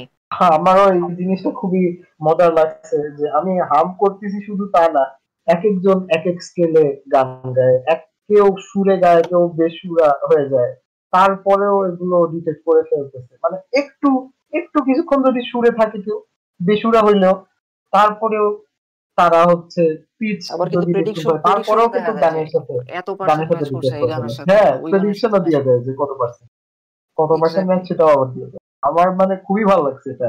আমি এই জন্য আমি এখন শাজাম আনইনস্টল করে দিছি। যদিও ডিটেকশনটা একটু স্লো শাজামের থেকে, কিন্তু আসলে আমার মনে হয়েছে যে এরকম একটা জিনিস যদি গুগল অ্যাসিস্ট্যান্টে থাকে, আমার সেক্ষেত্রে শাজামের দরকার নেই। কারণ শাজাম কিন্তু তাদের ডেটাবেসের সাথে ম্যাচ করে সব মানে তাদের ডেটাবেসে যে গানগুলো আছে সেগুলো কিন্তু তারা কেউ ডিটেক্ট করতে পারে যে এটা কোন গান। কিন্তু গুগল সার্চের যেই মানে পাওয়ারটা সেটা ইউজ করে ওরা এই হামিং সার্চটা ইন্ট্রোডিউস করছে। সেই ক্ষেত্রে কিন্তু অনেক মানে বিশাল পরিমাণ একটা কি বলব, বিশাল একটা ডেটাবেস ওদের ডেটাবেস রাখারও প্রয়োজন পড়তেছে না। ওরা জাস্ট ওয়েব স্ক্রেপিং এর মাধ্যমেই হয়তো অনেক জায়গা থেকে আর কি গানগুলা ম্যাচ করে ফেলতে পারবে। তো এইটা কি কমপ্লিটলি একটা ম্যাজিক লেভেলের মনে হইতেছে নাকি? মানে কেমনে ভাই এইসব? তো অবিশ্বাস্যই লাগতেছে এক প্রকার। এগুলো আমি এক সময় ধরো মানে স্বপ্ন স্বপ্ন সত্যি হওয়ার মতো অবস্থা আর কি। স্বপ্ন সত্যি হওয়ার মতো অবস্থা বলা চলে। এক্স্যাক্টলি তাই। আচ্ছা গুগলের সার্চ নিয়ে আমরা কথা বলতেছিলাম। তো সার্চ ইঞ্জিন যে ব্যাটেল অলমোস্ট একচেটিয়া মানে কোনো প্রকারের কোনো রকম কম্পিটিশনই নাই গুগলের ধরতে গেলে সার্চ ইঞ্জিনের বিজনেসে কিন্তু অবশেষে কিন্তু একটা থ্রেট আসা শুরু হইতেছে। এবং সেটা আসতেছে অ্যাপলের থেকে। অ্যাপল দেখা যাইতেছে কিন্তু তাদের সার্চ ইঞ্জিন হয়তো খুব শীঘ্রই লঞ্চ করার জন্য কাজ করতেছে খুব জোরে সোরেই। ইভেন তাদের জবের যে অ্যাপ্লিকেশন বা জবের ক্যারিয়ার ওয়েবসাইট গুলোতেও দেখা যাচ্ছে যে সার্চ ইঞ্জিন ইঞ্জিনিয়ারদের ক্ষেত্রে কিন্তু বেশিরভাগ জব অ্যাপ্লিকেশন খোলা হয়েছে। তো এতদিন দেখা গেছে যে শুধুমাত্র সাফারিতে ডিফল্ট ইঞ্জিন ইউজ করানোর জন্যই বিলিয়ন লেভেলের ডলার গুগল অ্যাপল পে করতো। এখন ব্যাপারটা গুগলের জন্য কতটুকু চ্যালেঞ্জিং আর অ্যাপল কি আদৌ কমপ্লিট করে কতটুকু আগাইতে পারবে বলে তোর মনে হয়? অ্যাপল সার্চের ক্ষেত্রে যেটা বলব, যে যদিও মানে অ্যাপল তো সবকিছু একদম শিওর হয়ে নিয়ে ভালো জিনিস বের করে সেক্ষেত্রে গুগল সার্চকে ওরা দেওয়ার জন্য যে অ্যাপল সার্চটা ইন্ট্রোডিউস করার চেষ্টা করতেছে। আমার মনে হয় এখন হয়তো অ্যাপলের ফ্যান বেস আরও বেশি এক্সাইটেড হয়ে যাবে, এবং তারা হয়তো দেখা যাবে যে ডিফল্ট সার্চ ইঞ্জিন হিসেবে সবসময় অ্যাপল সার্চ ইউজ করতেছে। যাই হোক ওরা যে তৈরি করতেছে গুগলকে ওভারটেক করা। এত দেরিতে এসে মানে সার্চ ইঞ্জিন মার্কেটে এত দেরিতে এসে হয়তো টাফই হবে। আমাদের টপিক হয়তো এখানেই শেষ। তো বিদায় নেওয়ার আগে দুঃখ ভারাক্রান্ত মনে আজমল ভাই এবং অলিন্দ ভাই কিছু বলেন। খুব ভারাক্রান্ত মনে এত দুঃখ। অনেক মিস করবি না? এত মূল্যবান অনুষ্ঠানে আসতে পারছস। হ্যাঁ, হ্যাঁ আমি তো প্রথমেই বলছিলাম যে হচ্ছে তোর শোতে এসে আমি নিজেকে ধন্য মনে করতে পারতেছি না একেবারেই ধন্য মনে করতে পারছি হ্যাঁ, তার মানে কি যে নেক্সট টাইম থেকে আমাদেরকে আর ডাকা হবে না নাকি? ভাই মনে হয় না ডাকবে রে ভাই। ভবিষ্যতে আল্লাহ প্ল্যান করছে কি সেটা ভবিষ্যতে দেখা যাবে। ইনশাল্লাহ সময় সুযোগ হলে আবার একসাথে। এখন হচ্ছে মানে আমাদের হয়তো পরে আরও দেখা হবে এগুলো নিয়ে আরও আলোচনা হবে যদি তুই আর কি ডাকুস। আমি তো আবার বিপদ ডেকে আনছি নিজের জন্য বলছি যে ধন্য হইতে পারলাম না। যাই হোক করবি সেটা পরে দেখা যাবে। আচ্ছা ঠিক আছে তাহলে শেষ করে দিব বাই কর। আচ্ছা ঠিক আছে সবাই এতক্ষণ যারা শুনছেন সবাইকে অনেক অনেক ধন্যবাদ এতক্ষণ আমাদের প্যাকাল শোনার জন্য। আশা করি যে আরও গুরুত্বপূর্ণ আর এরকম ইনফরমেটিভ সেশন হোল্ড করবে সিয়াম তো সবাই ভালো থাকবেন সুস্থ থাকবেন আর কি। আর কিছু বলার নেই আমার হ্যাঁ সে সেম আমারও একই কথা। সিয়াম আর অলিন্দর সাথে এই টেক টেক টকই বলা যায় এটাকে। সো টেক নিয়ে কথা বলতে আমার অনেক ভালো লাগল। টাইমটা বেশ ভালো গেছে। এনজয় করছি এবং আশা করব ভবিষ্যতেও এরকম আরও অনেকগুলো এপিসোড হবে আমাদের। আর আশা করব সিয়াম ভাই আমাদেরকে আবার ইনভাইট করবে। সো ততদিনের জন্য আল্লাহ হাফেজ। সবাই ভালো থাকবেন সুস্থ থাকবেন আর সেফ থাকবেন। আচ্ছা তোমরা দুইজন বিদায় নিলো আমি এখন বিদায় নিব না। কারণ আমার এখন একটা স্পেশাল নিউজ দেওয়া বাকি আছে। তো এই বছরের চার ডিসেম্বর আমাদের সবার প্রাণ প্রিয় JavaScript twenty five years complete করল। তো সেটার জন্য একটা সবার কাছ থেকে জোরে হাততালি। আমি হাততালি দিব না জাভা স্ক্রিপ্ট ফালতু। হালা তোরে কইছে তুই তুই তোর লগে বন্ধুত্ব আজকের থেকে শেষ। না অ্যাটলিস্ট সিয়াম ভাইয়ের মন খুশি করার জন্য আমি একটা ভার্চুয়াল তালি দেই কিন্তু আরও ভালো লাগতো যদি সিয়াম ভাই আমাদেরকে কেক খাওয়াইতো এটার জন্য। হলুদ কালারের কেক হ্যাঁ হলুদ কালারের কেক এস লেখা লোগো সহ। আশা করি যখন আমাদের ক্যাম্পাস খুলবে আর আমরা ফিজিক্যালি দেখা যখন করতে পারব এই কেকটা আমাদের পাওনা থাকবে সিয়ামের কাছে। সেটাই। সেটা সময় বলে দিবে তো দেখা যাক। So guys that was it Hope you enjoyed it. Until next time, take care. Assalamualaikum.